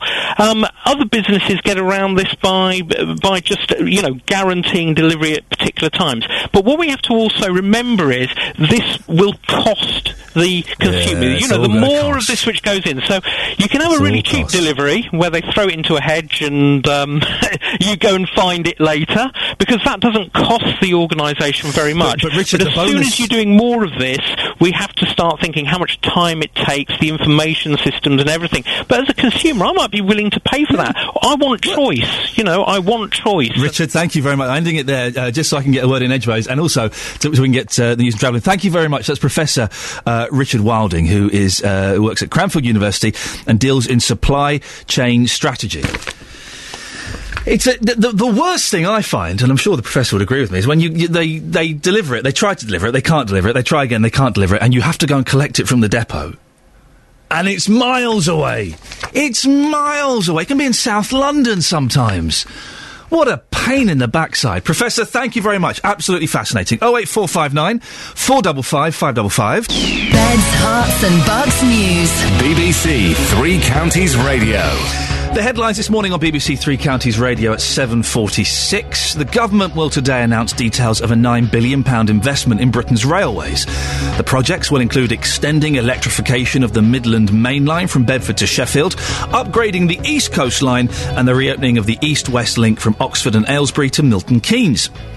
Police are appealing for mobile phone footage after three men were stabbed in a fight at the Milton Keynes Bowl during Saturday night's concert by the Swedish House Mafia. One man suffered a lung, but Thames Valley Police have described it as an isolated incident and say overall they were pleased with how the event passed off. In sport, Watford centre half Adrian Mariappa is expected to complete a £2 million move to Reading today. Hornets manager Gianfranco Zola said last week they wouldn't stand in Mariappa's way if he wanted to move to the Premier League. The weather for Beds, Herts and Bucks. A cloudy day, of course, with some light patchy rain this morning, turning a little heavier this afternoon. Top temperature is 18 degrees Celsius. And coming up, when the tyres on your car are replaced, you pay money to the garage or fitter to get rid of the old ones. So why then is the British countryside being littered with tens of thousands of used tyres? We find out more after 8am. If you want to give me a call or get in touch with the show, please do. It's 08459 455 555. You can text 81333. Start your text uh, 3CR or email 3cr at bbc.co.uk. Good morning, this is Iain Lee on BBC Three Counties Radio. If you want to give me a call and take part in the show at any time about any of the things we're talking about, or maybe something you think we should be talking about, 08459 455 555. Uh, a racing driver from Hemel Hempstead who broke his back at Le Mans race last month is making good progress.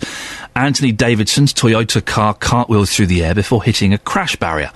His father, Dennis, was watching the race on TV when it happened and joins us on the line now. Good morning, Dennis. Morning, Iain. Tell us what happened.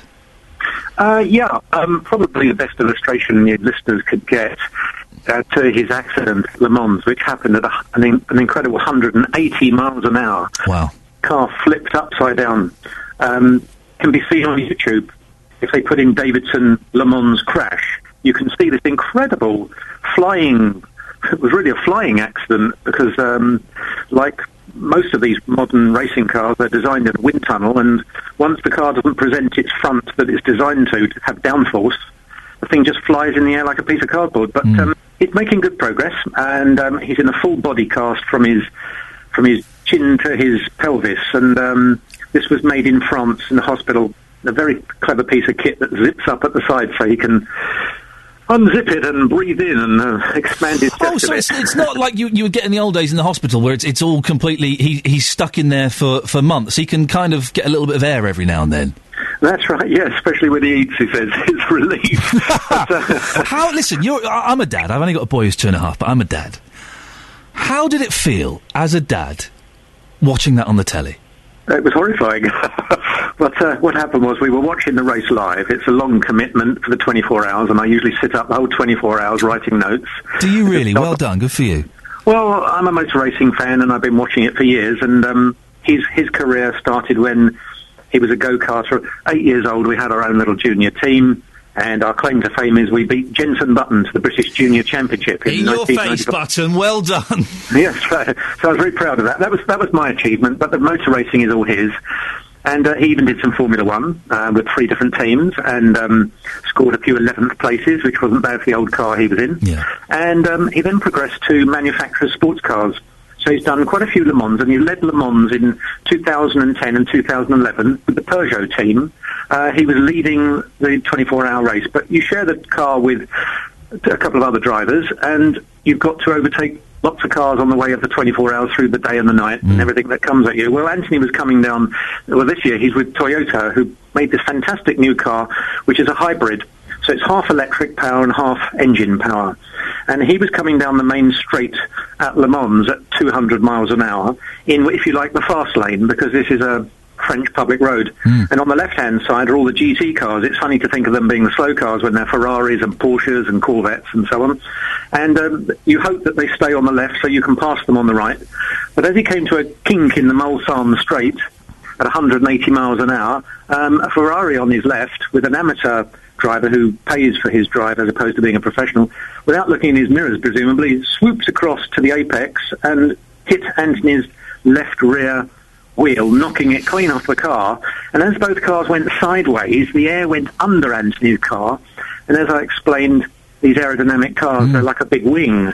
And so the air went under it. Instead of it barrel rolling as you'd think in the direction it was sliding, it actually went the other way. The air went under it, lifted it upside down, and we saw it coming at us on the TV screen upside down. And my first thoughts were, well, I shouted at the screen a very loud no.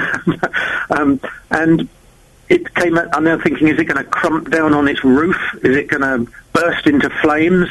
And then the consequences of the accident. And apparently the landing force was 35G. Wow. You could have. I, I find this incredible, Dennis. You could have been watching your son die. He could have been killed so easily. Right before my eyes, yeah. That's right. In fact, he was told by the surgeons he's very lucky to survive, survive with a, just a compressed spine.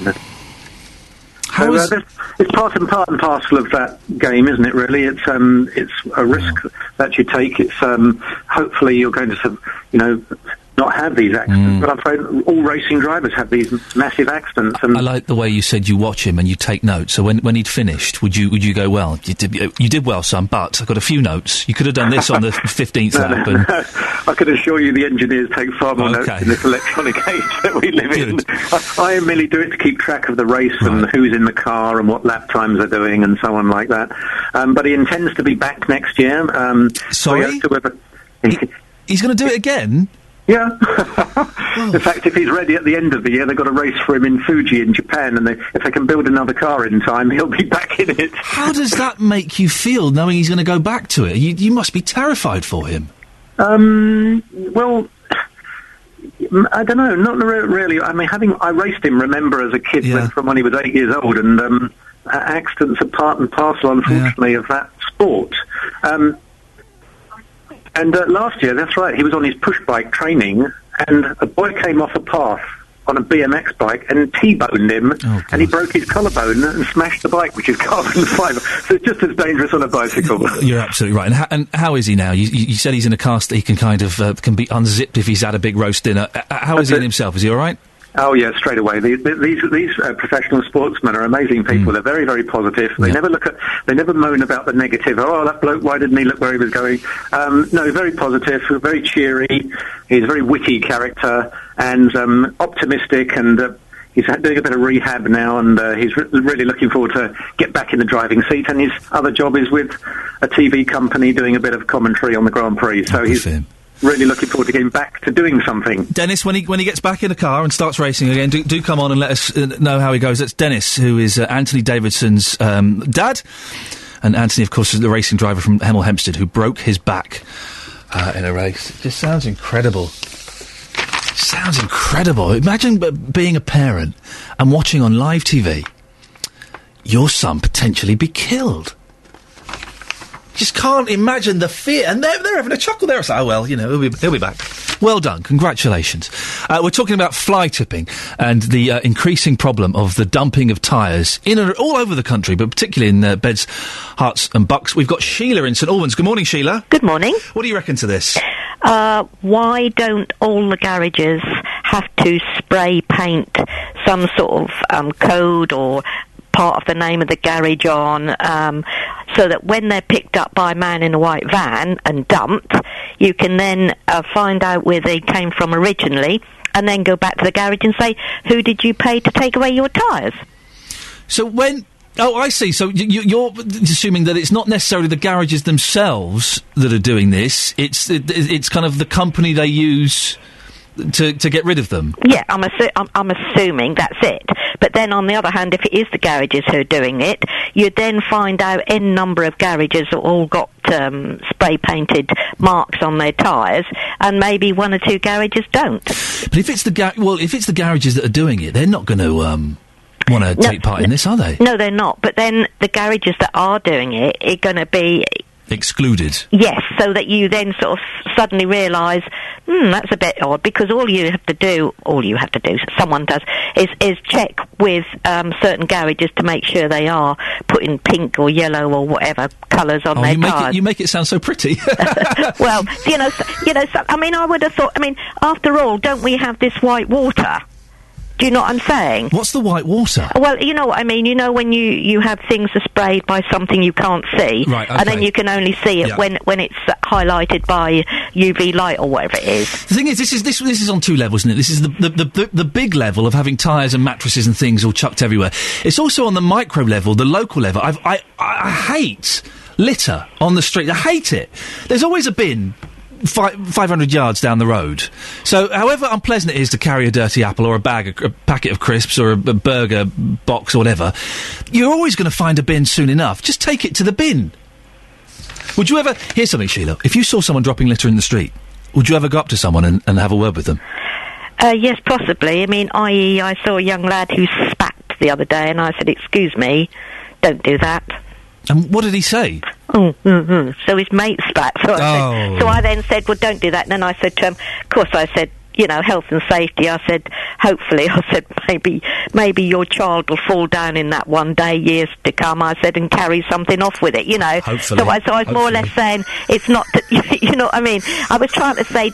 Don't be obnoxious, No. but just think of it from the point of fact of what it might carry, No, or what, right. or what you might pick up on your shoe. Sheila, thank you very much for that. We don't, don't wish ill on anyone's child. I st- there was some um, little so and so stopped myself just in time there the other day at the uh, Friday, beating the hell out of a bus stop near me, just trying to shatter the, the plastic. I had a go at them. I'm turning into. I'm, I'm going to be such a good old man. I'm virtually there. I told the kids not to do that.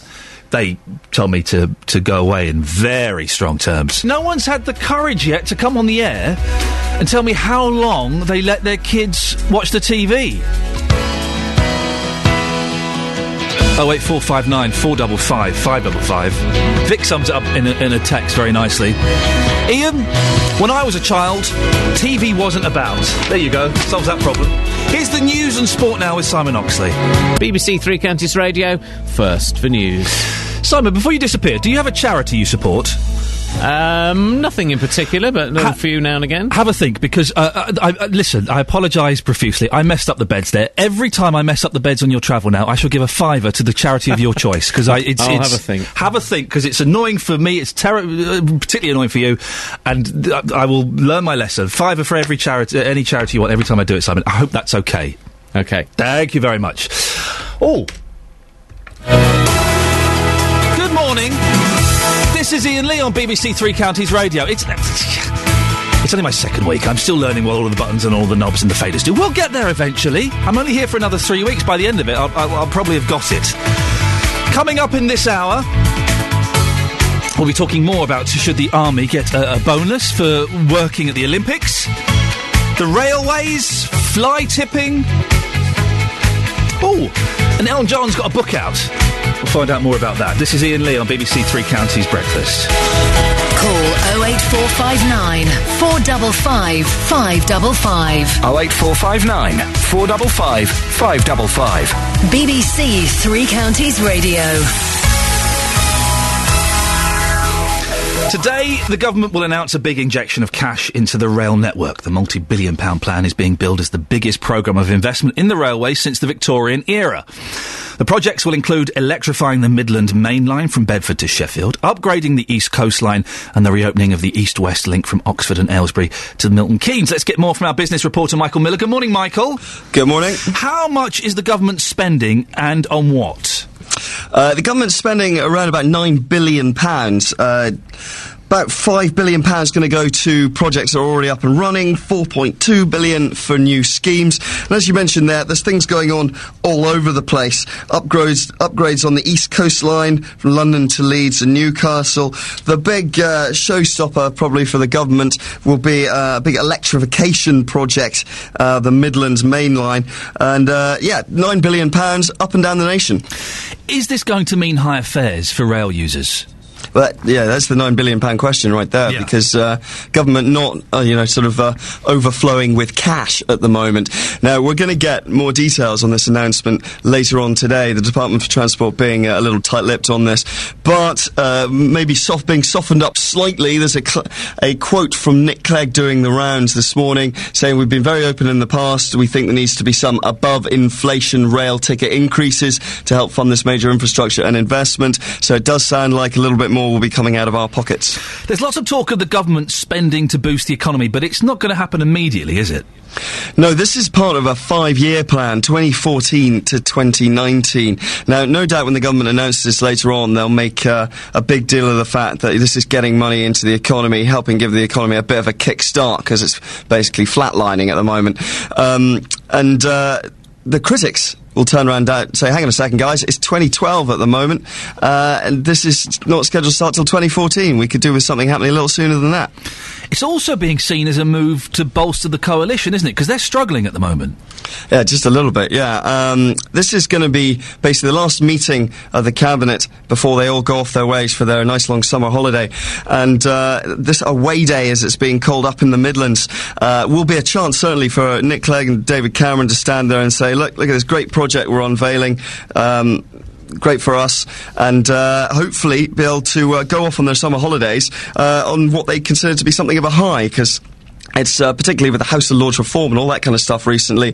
The coalition have been at each other's throats, and David Cameron's asking them to. Uh, well, he said told them to stop navel gazing over the weekend. And as I say, hopefully, in the, certainly in uh, from their point of view, this will give them a chance to uh, go off uh, to the beach or wherever it is they're going, uh, safe in the knowledge that they've announced this this big and hopefully popular project. Michael, thank you very much. Our business reporter, Michael Miller, reporting on the uh, nine billion pound upgrades to the to the trains. Trains are expensive anyway, aren't they? The, putting the, I'm going to um, Glasgow in uh, October to see Michael Nesmith of the Monkees. He's doing a little tour. I'm following all around. Going to see him in Glasgow, in Manchester, in London. I'm very excited. And I looked at getting uh, a train up to Glasgow. I can't remember how much it was, but it was cheaper to fly. Now, how can it be cheaper to get on an aeroplane than it is to go on a train? That seems ridiculous to me. And I like the train. I like a kind of a few hours on the train because I get a bit of peace and quiet. I can take my laptop and do some work or watch a film or read a book or have a little doze. So I, I do enjoy being on the train. I hadn't been on the train for years, and then two years ago I went on one and discovered they've got plugs on. What? They've got plug sockets? How does that work? That's some extension lead they're using. But how is it cheaper to go on an aeroplane than it is to go on a train? That just seems ridiculous to me. And if the fares are going to go up, do you use the train regularly? Do, do you think that these changes are going to be worthwhile? And are you happy about paying inflated fares? 08459 455 555 is the telephone number. I know loads of you listening to this use the trains a lot. Is it going to be worth the extra cost? 08459 455 555. When the tyres on your car are replaced, you pay money to the garage or fitter to get rid of the old ones. It's not a huge amount, I think it's about 50 pence. But it's meant to fund them recycling the tyres responsibly. So why then is the British countryside being littered with tens of thousands of used tyres? David Barnard, a Hertfordshire councillor, says tyres being dumped in back lanes is becoming an increasing problem in our area. The BBC's Panorama programme has been tracking what happens to our used tyres and also uh, tracked some of those responsible for what's been described as fly tipping on an epic scale. Uh, we've got Raphael Rowe on the line. Good morning, Raphael. Good morning. Tell us how big a problem this has become. Well, to give you a sense of the numbers we're talking about, some of these illegal tyres are so big they can be picked out by satellites in space. In Hampshire, more than 2 million tyres were dumped at a secluded site in the countryside. Further north in Yorkshire, 300,000 tyres were dumped on an industrial estate. It is indeed epic. So, what's happening to the money that we're handing over to the garages when we get rid of our old tyres? Well, usually you're paying about one to two pound per tyre, money that is meant to finance their responsible recycling. Tyre fitters and garages then sell the tyres on to a third party, which is meant to dispose of them responsibly. Old tyres can be shredded and used as fuel, a cleaner and cheaper alternative to coal, or baled and used to line landfills to prevent chemicals leaking into the groundwater. But we found that some of these outfits were simply dumping them in the countryside or duping landowners into renting them space that is meant to be temporarily and then simply disappearing. Maria Burt was one of their victims in North Wales. She rented farm warehouses to a couple who said they were bringing in a shredding machine. 25,000 tyres later, they simply disappeared. In just a few weeks, they'd netted about £15,000 and left Maria Burt with a massive problem. Here she is. Every morning you wake up, you think, well, the first thing that comes into your head is, I've got to get rid of those tyres. How do I do it? I haven't got the money to do it. How do I get the money? Now, Maria ended up borrowing more than £30,000 to get some of the tyres taken away. And because of the fire risks, the Environment Agency cleaned up the rest. So that's a taxpayer's expense. And as far as the people who dumped the tyres, last week caught up with them, they were living the expat life under assumed names in the sunshine in Mallorca.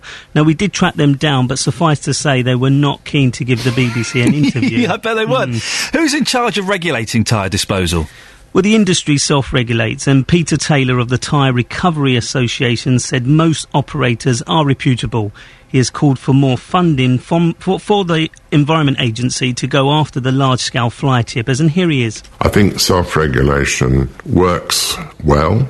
We operate a voluntary best, best practice um, scheme in this country, the Responsible Recycler Scheme, which covers between 70 and 80 percent of, of national arisings. And that's the largest scheme of its sort in Europe.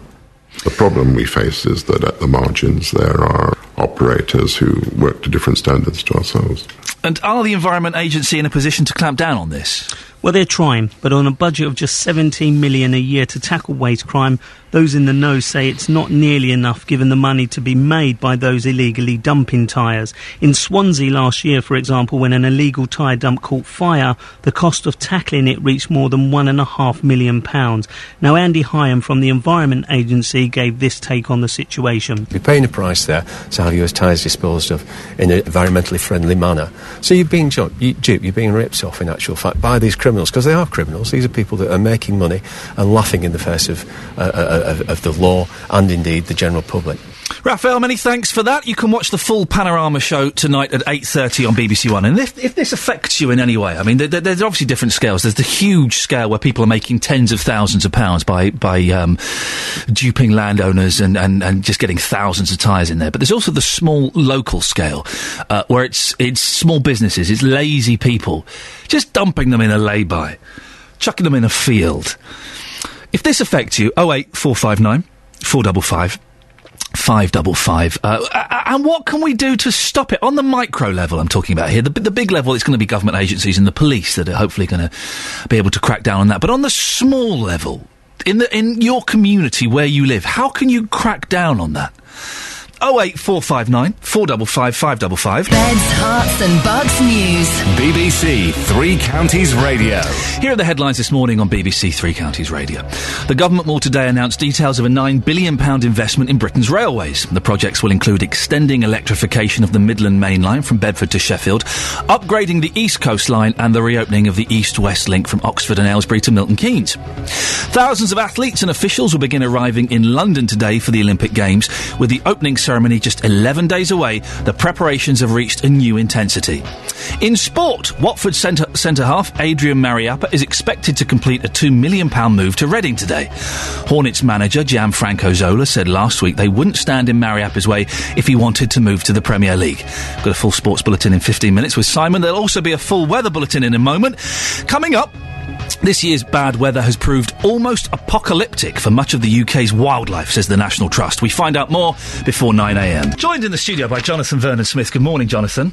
Hello. I always. I'm, listen, I'm, I'm in trouble with Simon because I, I, I play the beds at the wrong time. so for him, I'm in trouble with you because I always forget to put your microphone. Don't worry, it's it's often better if you don't open my microphone. I think. Did you have a nice weekend? I had a lovely weekend. Yes, a very uh, very exhausting weekend, but very pleasurable weekend. Thank you very much. In Cambridge yesterday, I was for a luxury barbecue. What's a luxury barbecue? That sounds like an oxymoron. Uh, it's, uh, it was rather nice. It had a few burnt sausages and uh, some burnt burgers. I took my 98 year old grandmother. I saw you tweeting about going to see her. Yes. And uh, I took her all the way there, and we sat down. and We'd been there about half an hour before she decided she wanted to go. well, I think I really think it's about time we left now, isn't it? She said. I think we, we don't want to outstay our welcome. I said we've only just arrived. We'll stay here a bit longer. Did you? You made you made a 98 year old woman stay somewhere. I made her to stay there for four hours. I said, "Look, we're not leaving. We've only just arrived." And then in the car on the way home, she said, "Well, it is a shame we had to leave so early, isn't it? You can't win." Uh, I, I, I haven't got any grandparents; they're not with me anymore. But I do miss that kind of. My mum's a bit, little bit dotty, and speaks her mind, and I do enjoy that kind of slight dottiness. Yes, well, it's uh, lovable, isn't it? Lovable. Yes. Coming up on the big phone in today, is it unfair to bring children up without a mother? Front page of one of today's papers is the Watford superstar Sir Elton John talking about his 18 month old son Zachary. He's reported to have said it'll break his son's heart to realise he hasn't got a mother. Sir Elton and his partner David Furnish have made it no secret that they want to have another child to keep Zachary company, but the star has admitted it will be heartbreaking for Zachary to grow up without a mum. Well, from nine today, I want to hear your views on this. Do you think it is unfair to bring children up without a mother? Do children need a mother in their lives? If two men decide to have a baby together, is it ultimately unfair on the child? Or do you think that children adapt to the family they're being brought up in, and as long as they're surrounded by plenty of love, it simply doesn't matter? 08459 455 555. Is it unfair to bring children up without a mother?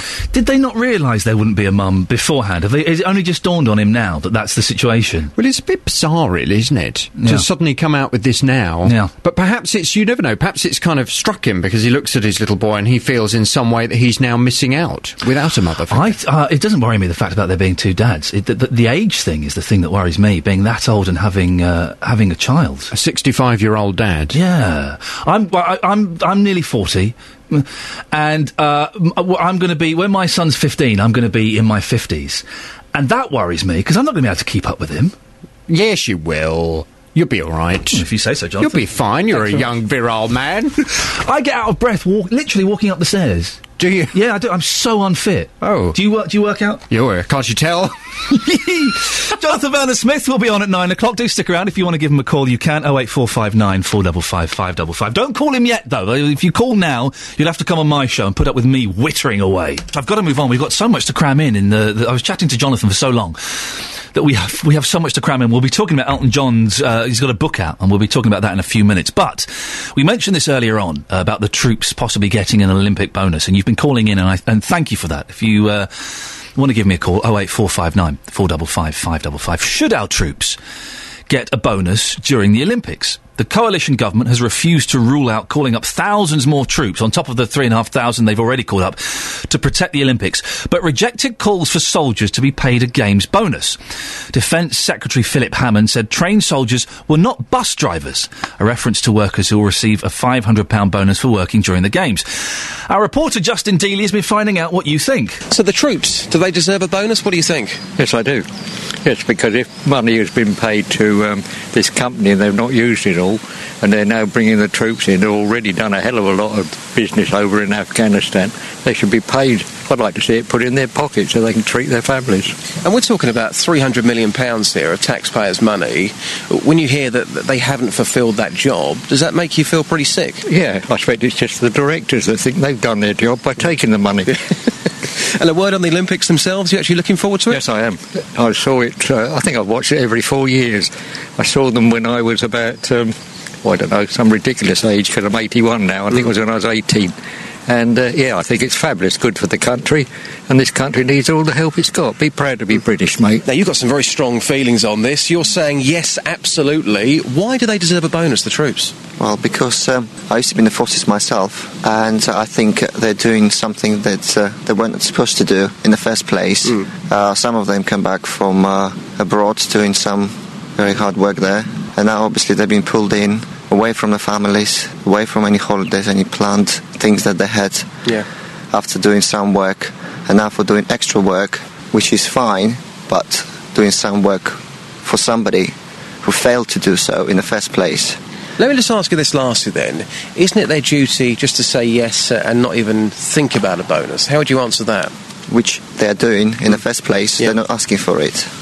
But I think they deserve thank you, not just for them, but the families. And at Thank the end of the day, the families. They, of course, are picking up somebody else's mess. Somebody was paid three hundred million pounds Absolutely. to do this job, and they haven't done it. Absolutely, yeah, simple as that. Which I think they deserve, you know.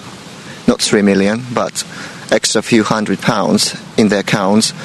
You know, give a little present to children who are not going to see a dad on a holiday with them or not going to go on holiday at all. So it's just a thank you for them. Simon, it's pretty clear this morning that most people think they do deserve this bonus, yourself included. Tell us why. Well, obviously, some of them have probably made holiday arrangements and things like that. Also, no one likes being told to step in at the last minute. So, yeah, I think they do deserve the bonus. Bus drivers and various other people getting bonuses for working in the Olympics. Why shouldn't they? Uh, What do you think, dear listener? Should the troops be getting a bonus for helping out at the Olympics? I mean, it's been a huge shambles, the whole um, G4S um, nonsense. £300 million. Actually, it's £298 million if we're going to um, split hairs, and that £2 million makes all the difference. If you paid me that much money, I could sort out people to look after the Olympics easily. I could totally get enough people to do it. So, do the troops deserve some sort of bonus, some uh, kind of recompense for this? Or is it just their job? When the government asks them to do something, they do it. That's what they do. Yeah, sure, their, their, their leave has been postponed, but it's been postponed. They'll get it back at some point. And also, doing the security for the Olympics, compared to what they've done and where they've been, it's going to be a piece of cake for them, isn't it? They'll be able to do it on their heads. 08459 455 555. Do you think the troops should be getting a bonus during the Olympics? Or do you think it's their job? Let them get on with it. 08459 455 555 is the phone number. Now, he is a global superstar who sold a quarter of a billion records. Is that right? Wow. Won six Grammys. As well as that, Sir Elton John has also spent the last 20 years working to fight HIV and AIDS. The AIDS Foundation he set up in 1992 has raised £175 million. Well, for the first time, he's written a book about AIDS called Love is the Cure, which is published tomorrow. we can eradicate AIDS more or less. There's no cure, there's no vaccine, but we really have this disease by the scruff of the neck. People are still ashamed and frightened to admit that they're HIV positive. With a disease that's so treatable now, and down to one pill a day in most cases, it's a far more treatable disease than diabetes, and it shouldn't be a shaming exercise to say you're HIV. In the book, Sir Elton is very candid about his earlier life. During the 1980s and probably a little bit before, I was a huge drug addict. I was a cocaine user and uh, alcohol and marijuana. I became self absorbed. I knew th- that people were dying of AIDS because I lost so many friends. But I didn't actually do anything. I was in a drug fueled haze. His career has spanned five decades, and he says his enthusiasm has kept him going. Sheer love of what I do. I think any career that lasts this long, you look at everybody whose career has lasted 50 years, 40 years, they're all great live. The Rolling Stones, Pink Floyd, Roger Waters, Bruce Springsteen, Prince, Sting. Your record sales will go up, they'll go down, they'll go down, they'll go up. But what keeps you afloat is your ability to entertain an audience and to communicate with an audience. And I've always been able to do that. He has some firm views on the current popularity of TV talent shows. I have nothing against them except the fact that when you win the X Factor, you have a year until it's the next person, then you get dropped. Television is not a good way to have a start to career. It's a shortcut to fame, but it's also a shortcut to disaster. I'm afraid the proof of the pudding now is The Voice. The single didn't get in the top 40. They've cancelled the live tour. There's been enough of these programs now. It's not the right way to go about it. The right way to go about it is by getting in the back of a van with your mates, going playing live, getting all that experience, then making your record.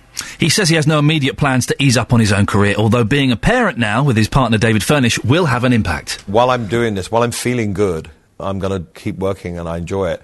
When Zachary goes to school, that's another different thing. So I want to be here and I want to take him to school and pick him up. I don't want to miss that part of his childhood.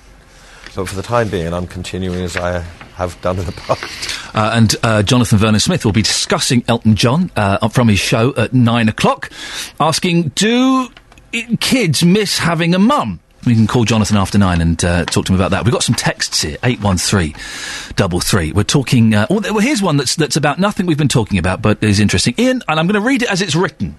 Okay, grammar and all. Iain. By the way, it's Iain I A I N the correct way of spelling it. I took my grandchildren to Sat and Sun, Saturday and Sunday, to Battleground Disgusting Wardown Park, Luton.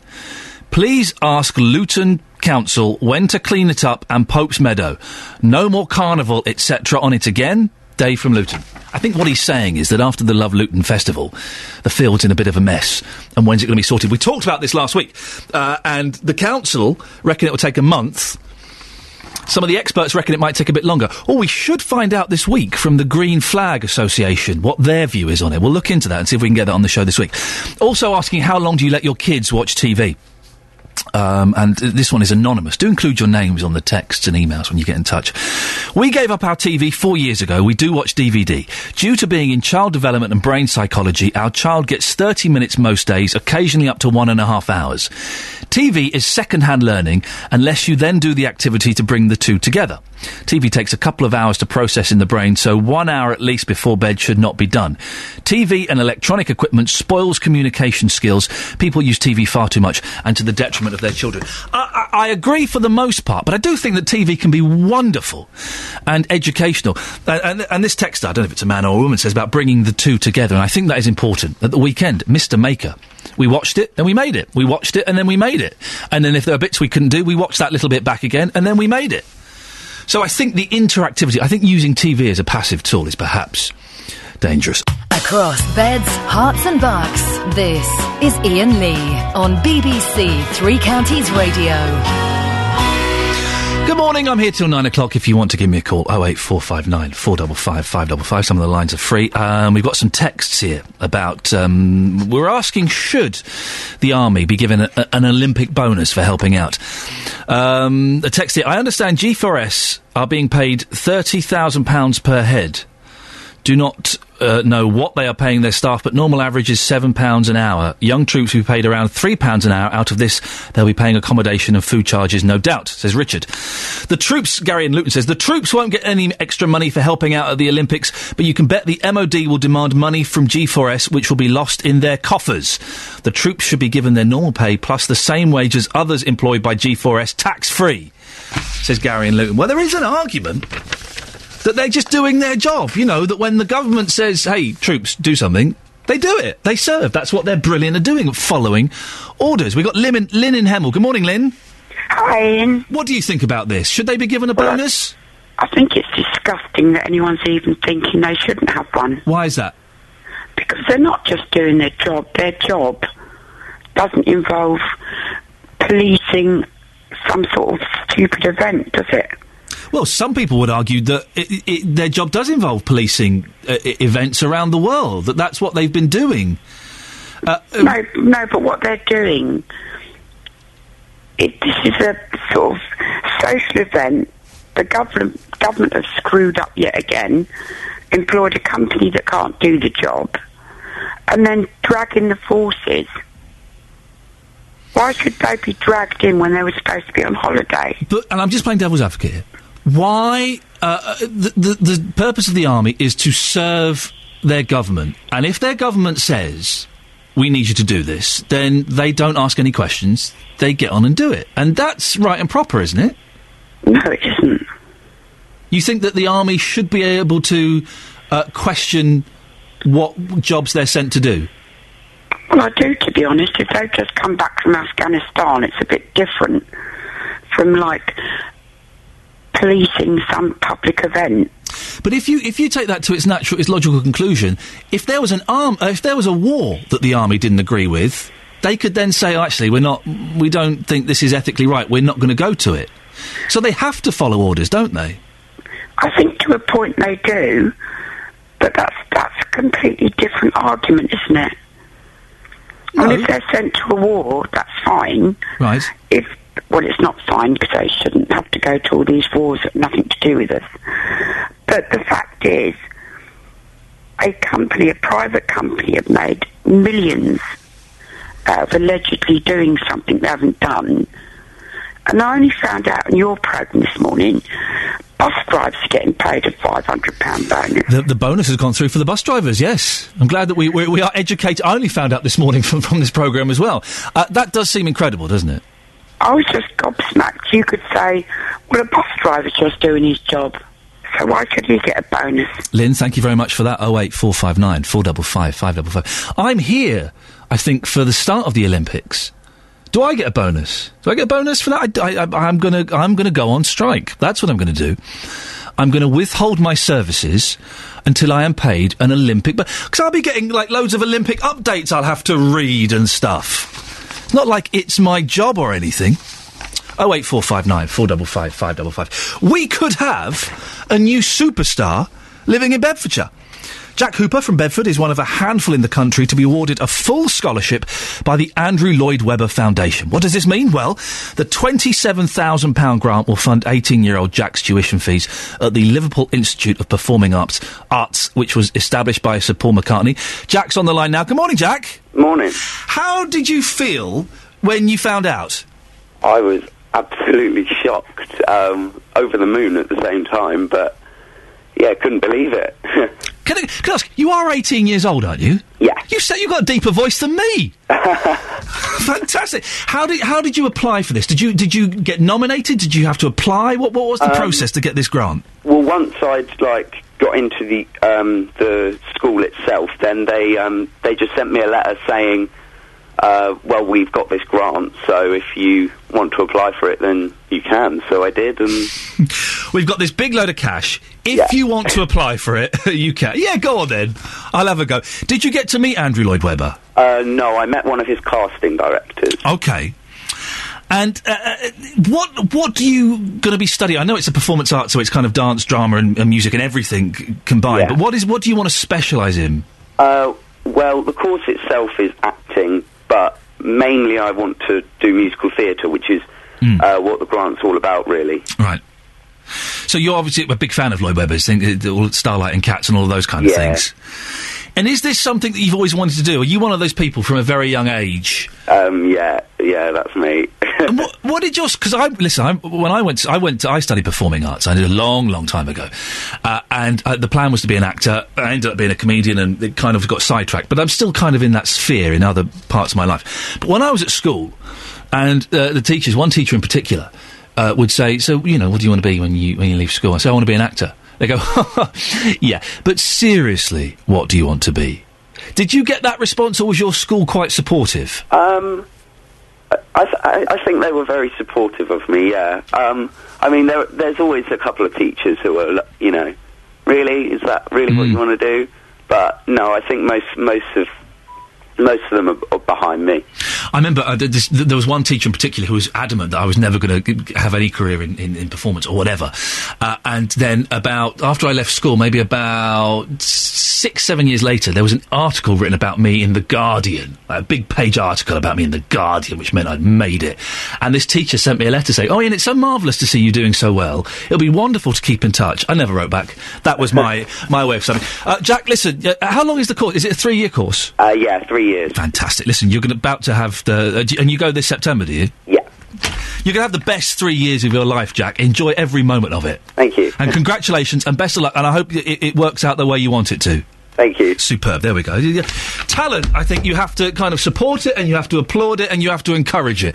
And there are so many places where they don't. And it's like, well, that's not a proper three year course. Well, do you know what actually it is?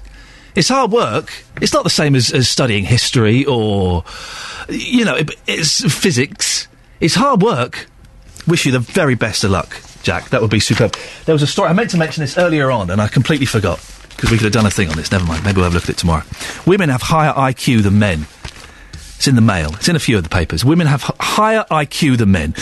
Uh, th- for the first time in IQ testing, psychologists have found that female scores have risen above those of men. Now, the thing about men have always had higher IQs than women. Uh, and for the first time, women now have the higher IQs, and it's all about evolution of, of the way we, we work and the way our brains function and stuff. But IQ tests, if I'm right, and if, if you've ever done an IQ test, be good if you give me a call. IQ tests. It's not like proper intelligence, is it? It's not stuff that's useful to you. It's not how do you apply for a mortgage. It's kind of weird questions that analyze it's you know you look at a box and there are three numbers in it and you have to work out the missing number. No hang on that's sudoku. But it's that kind of thing isn't it? It's it's getting your brain around stupid little problems that in the great scheme of things serve no purpose whatsoever. It's mensa is uh, i think one of the the weirdest elitist organisations there is. You can only join if you've got a certain iq and what do they do have we got anybody in Mensa listening to this? I doubt it. Uh, they probably were the other week when David was doing the show, but when it's me listening, they've all, they've all switched off and found some intelligent show somewhere else. If you're a Mensa um, member or you've applied for Mensa, what what do you do? What does it entitle you to? Do you get like a little badge? and a card that says I've got a high IQ. How does it work? 08459 455 555 is the phone number. Uh, and uh, g- g- what kind of questions do they have to test your IQ? It sounds l- like a, a, a nonsense, really. Yes, women, congratulations. You, you can have a higher IQ. We'll let you have that. But what purpose does it serve you in life? Uh, one of the reasons for women having higher IQs is that lives have become more demanding as they multitask between raising a family and doing a job. Another is that women have a slightly higher potential intelligence than men and are only now realising it. 08459 455 555 is the telephone number. How does that work? The, whole IQ thing is it's it's just invented by some people to make them look good, isn't it? That's how it works. 08459 455 555 is the telephone number. Beds, Herts and Bucks News. BBC Three Counties Radio. Here are the headlines at 8.45 on BBC Three Counties Radio. The government will today announce details of a £9 billion investment in Britain's railways. The projects will include extending electrification of the Midland Main Line from Bedford to Sheffield, upgrading the East Coast Line and the reopening of the East-West link from Oxford and Aylesbury to Milton Keynes. Police are appealing for mobile phone footage after three men were stabbed in a fight at the Milton Keynes Bowl during Saturday night's concert by the Swedish House Mafia. One man, a 23 year old from uh, the West Midlands, suffered a punctured lung, but Thames Valley have described it, uh, described it as an isolated incident and say overall they were pleased with how the event passed off. In sport, Watford centre half Adrian Mariappa is expected to complete a £2 million move to Reading today. Hornets manager Gianfranco Zola said last week they wouldn't stand in Mariappa's way if he wanted to move to the Premier League. The weather for Beds, Herts and Bucks, a cloudy day. It's, it's wet, basically. I just say it's wet. Light patchy rain this morning, with heavier rain this afternoon. Top temperature, 18 degrees Celsius. Good morning, this is Iain Lee on BBC Three Counties Radio. Don't forget, after nine o'clock, I know that a couple of new listeners have strayed onto this station because they've, they've, they've kind of followed me from whatever nonsense I used to do elsewhere. If you are listening because you, you wanted to hear me, uh, stick around uh, after nine o'clock to listen to JVS. He's genuinely brilliant. I'm not toeing the company line um, here. I wouldn't do that. Uh, I, I genuinely think he's fantastic, and I make a point of when I'm driving home. Sometimes I go out of the range a little bit. If I'm dri- if I have to drive into town or something, I drive a little bit slower so I get to hear him. His consumer hour after eleven. The whole show's fantastic, but the consumer hour is just a joy. Just a joy. Some of the stuff. This year's bad weather has proved almost apocalyptic for much of the UK's wildlife, says the National Trust. Many birds, bats, butterflies, bees, amphibians, and wildflowers have been struggling in parts of Bedfordshire in the cold, wet conditions. Somebody else who's been struggling uh, in the cold, wet conditions is Justin Dealey, who's at Dunstable Downs this morning. Good morning, Justin. Iain, good morning. Normally at this time of the year, I'm seen up here on the Dunstable Downs in my string vest, but uh, this time of the year, it's um, it's it's horrendous. I can't believe how cold and grey it is. It's dreadful up here. Uh, wh- what, what does it look? It's, it's, it's damp and dark, is it? It's absolutely horrible. Uh, I've got to be honest with you. It's um, it's like an October's morning up here. It's, it's not particularly pleasant. But in saying that, actually, if you were to be somewhere on a cold, horrible morning, the Dunstable Downs is still a good place to be because you can see for miles around you. No, seriously, it is a Come on, Justin. It's not. It's not. It is beautiful there. I, I've, I've been there. It's fantastic. It's not as good as being in bed, though. Well, this is where we'd all like to be. The whole breakfast team would like to be in bed right now. Not the same bed, but in bed nonetheless. Uh, let's talk to the National Trust's conservation advisor, Matthew Oates. Good morning, Matthew. good morning. How has the weather affected the local surroundings? Well, weather affects our, our wildlife and us hugely, uh, of course, and our um, climate is terribly um, flexible. I mean, it, it um, changes you know, um, immensely, and we do tend to get appallingly bad summers from time to time. That's nothing new, but this one is especially bad. Let let's face it. Uh, so much of our wildlife is having a really bad time this year. There are always winners and losers, but this year, at the moment, there are actually precious few um, winners. But it has been a surprisingly good year for downland orchids. Um, uh, especially something called the bee orchid, which does what it says on the packet and tries to mimic a bee. Um, It, on, it tries to mimic a bee. well, it looks it looks in shape, not like Wonderful. It's pink, um, but it uh, uh, in shape the flower looks like a bee, so it, it's quite staggering. It's been a really good year for them. Um, Are there any animals, Matthew, that are benefiting benefiting from the weather?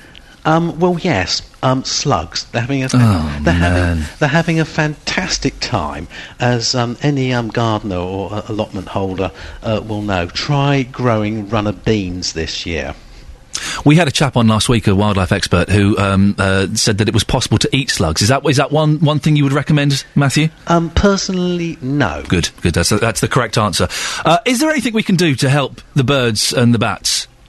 Well, there there isn't much at, really we can do um, at, at this time of year. Obviously, we're very geared up towards feeding winter birds, uh, but putting out the wrong sort of food uh, at this time of year, for, uh, which then gets fed to baby birds, is likely to do more harm than good. Um, no, we all, our wildlife, and indeed us, including sort of farming, horticulture, food production, and the whole UK tourist industry, desperately needs to jet stream to actually move north uh, and give us some decent sunshine. And I really, really, really hope that um, the Olympics would generate a heat wave. Surely they will, because we'll all be indoors watching television. Exactly, Ma- Matthew. Stay there, Justin. You, you're up at uh, Dunstable Downs. What's been seen up there recently? Well, it's quite interesting, Iain, that, that they've got this visitor centre here, and outside that they've got a big sign saying "recently seen." So, in terms of birds, it's red kites, it's meadow pipits, even chiffchaffs. They've been seen. red Chiffchaff isn't a bird. You, you made that up. no, apparently it's true. Chiffchaff? Uh, yeah, chiffchaffs, uh, red starts, great tits, blue tits, uh, yellow hammers, butterflies, uh, brimstones, uh, a duke of burgundy, and in terms of mammals, foxes, badgers, a wood mouse, and also a hare. But uh, just briefly, Iain, I've been talking to Anne this morning. Yes. She's a regular up here at the Downs, and this is what she's seen. when uh, the wind's good and it's coming up the escarpment, you get birds of prey, uh, buzzards, red kite. Kestrels are regular, but everyone knows those. Um, the red kites, them, you know, they're becoming more common in this area. Um, the buzzards are great, see them soaring, circling. Only do that when the weather dries up, though, and we've not had so much of that just lately. It has been dreadful. So, so with the weather, then, Yeah. what haven't you seen here? What, what, what have you noticed a decline in in recent weeks because of the weather? Certainly not seen so much of the small birds, the warblers and the little birds that you know live in the scrub and stuff. I think because the wind, it tends to keep them down. You don't hear them singing. You don't see them on top of the bushes. Um, you know, you don't see the yellow hammers up on the top singing. Um, yeah, the skylarks are pretty brave. They get out there, but yeah, I'm sure it's um, the bad weather certainly had. A ba- I would imagine had a bad effect on some of the breeding birds, particularly on, the small you- sung birds in this area. Can't you do something about this weather, please? I wish I could.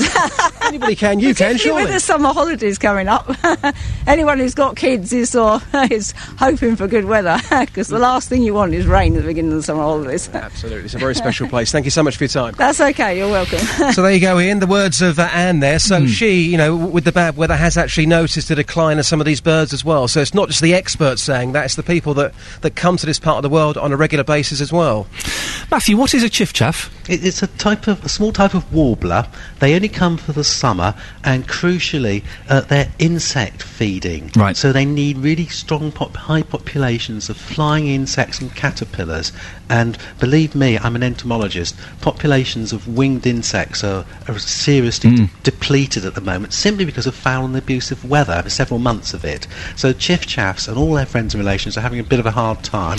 Could a good summer, Matthew, um, next year revive the local wildlife, or are we? Um, try, uh, is there a chance we might have some permanent damage here? Lovely. Thank you so much for asking that. Um, uh, our, our wildlife really does go in boom and bust phases. If the weather picks up, then the wildlife picks up hugely with it. So all is not lost uh, by any means. But but really, the prospects for next summer being a good butterfly summer, for example, uh, are pretty li- are pretty low at the moment. Um, it, it will take a, probably a couple of years for various species of butterfly, for example, to to rebuild after this. And last year wasn't a good summer either. So they've been on a bit of a down Hmm. for a while now. Um, but uh, yeah, yeah, yeah. Um, what happens in summers like this is that we lose small colonies of, of, of particularly winged insects, um, which are in small isolated pockets hither and thither, and they just die out. They become extinct. Um, but then, when you get a good summer sequence again, then those small isolated pockets of habitat, what we call habitat, um, just get recolonized. Um, so it's these, these these boom and bust, these vicissitudes, if you know what I mean, which, we, which we live in. Um, and this is this is a big low ebb. It really is a deep ebb we're in at the moment. Matthew, thank you very much. That's Matthew Oates, who is the uh, National Trust's conversation uh, conversation expert, conservation advisor. That's the right phrase. Justin, go go and get yourself somewhere warm, please. Yes, I will. No, Good, no problem. Good lad. There we go. And have a nice cup of tea somewhere and, uh, and, and warm yourself up. Um, hither and thither. Five points for using that phrase. One of my favourite phrases. Excellent. Thank you, Matthew. Thousands of athletes and officials are due to start arriving in London today for the Olympic Games as questions remain about recruitment of security staff. With the opening ceremony now just 11 days away, preparations for London 2012 are intensifying. Heathrow Airport is standing by to process as many as 120,000 passengers on Monday, while the first priority games lanes may become operational on the M4 this morning, hopefully to whisk them on their onward journey. Meanwhile, of course, the chairman of G4S has refused to express support for his chief executive over the recruitment debacle, and there have been questions about the government's oversight of security. Our reporter Lisa Costello has been following events. Good morning, Lisa. Morning, Iain. Uh, things really moving up a gear now in terms of the preparations, aren't they?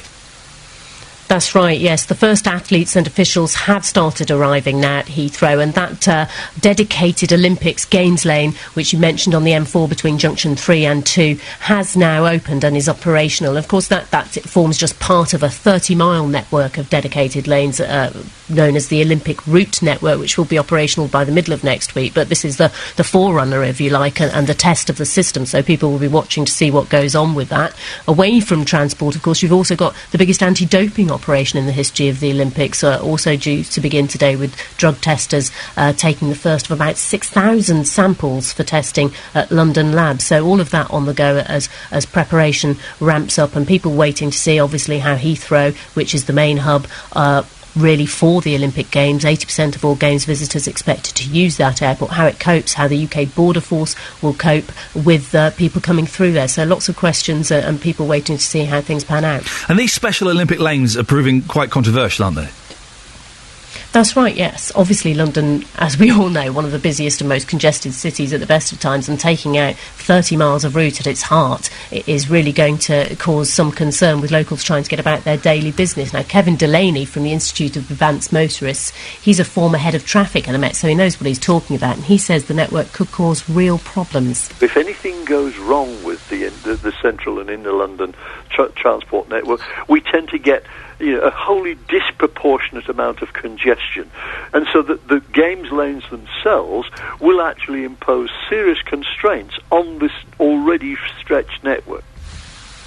And of course, quite apart from the concerns of congestion, you don't want to stray into these lanes because you're going to get slapped with a 130 quid fine if you do. So pause for thought there. Ouch. Uh, very quickly, a political row uh, ongoing about the recruitment processes of G4S. Who knew what, when, and where, and who, and who should have known what, when, and where, and who. And it's all just so complicated, isn't it? Yeah. Or it is very complicated, but all of this is not going anywhere fast, and pressure really building on some of those involved, particularly Nick Buckles, the chief executive of G4S. He hasn't had the backing of his, his chairman, the chairman of the company, John Connolly, and Nick Buckles will go before the Home Affairs Select Committee tomorrow to answer questions on this, so we may uh, see some more developments in this story before then. But clearly, some serious questions for the company to answer.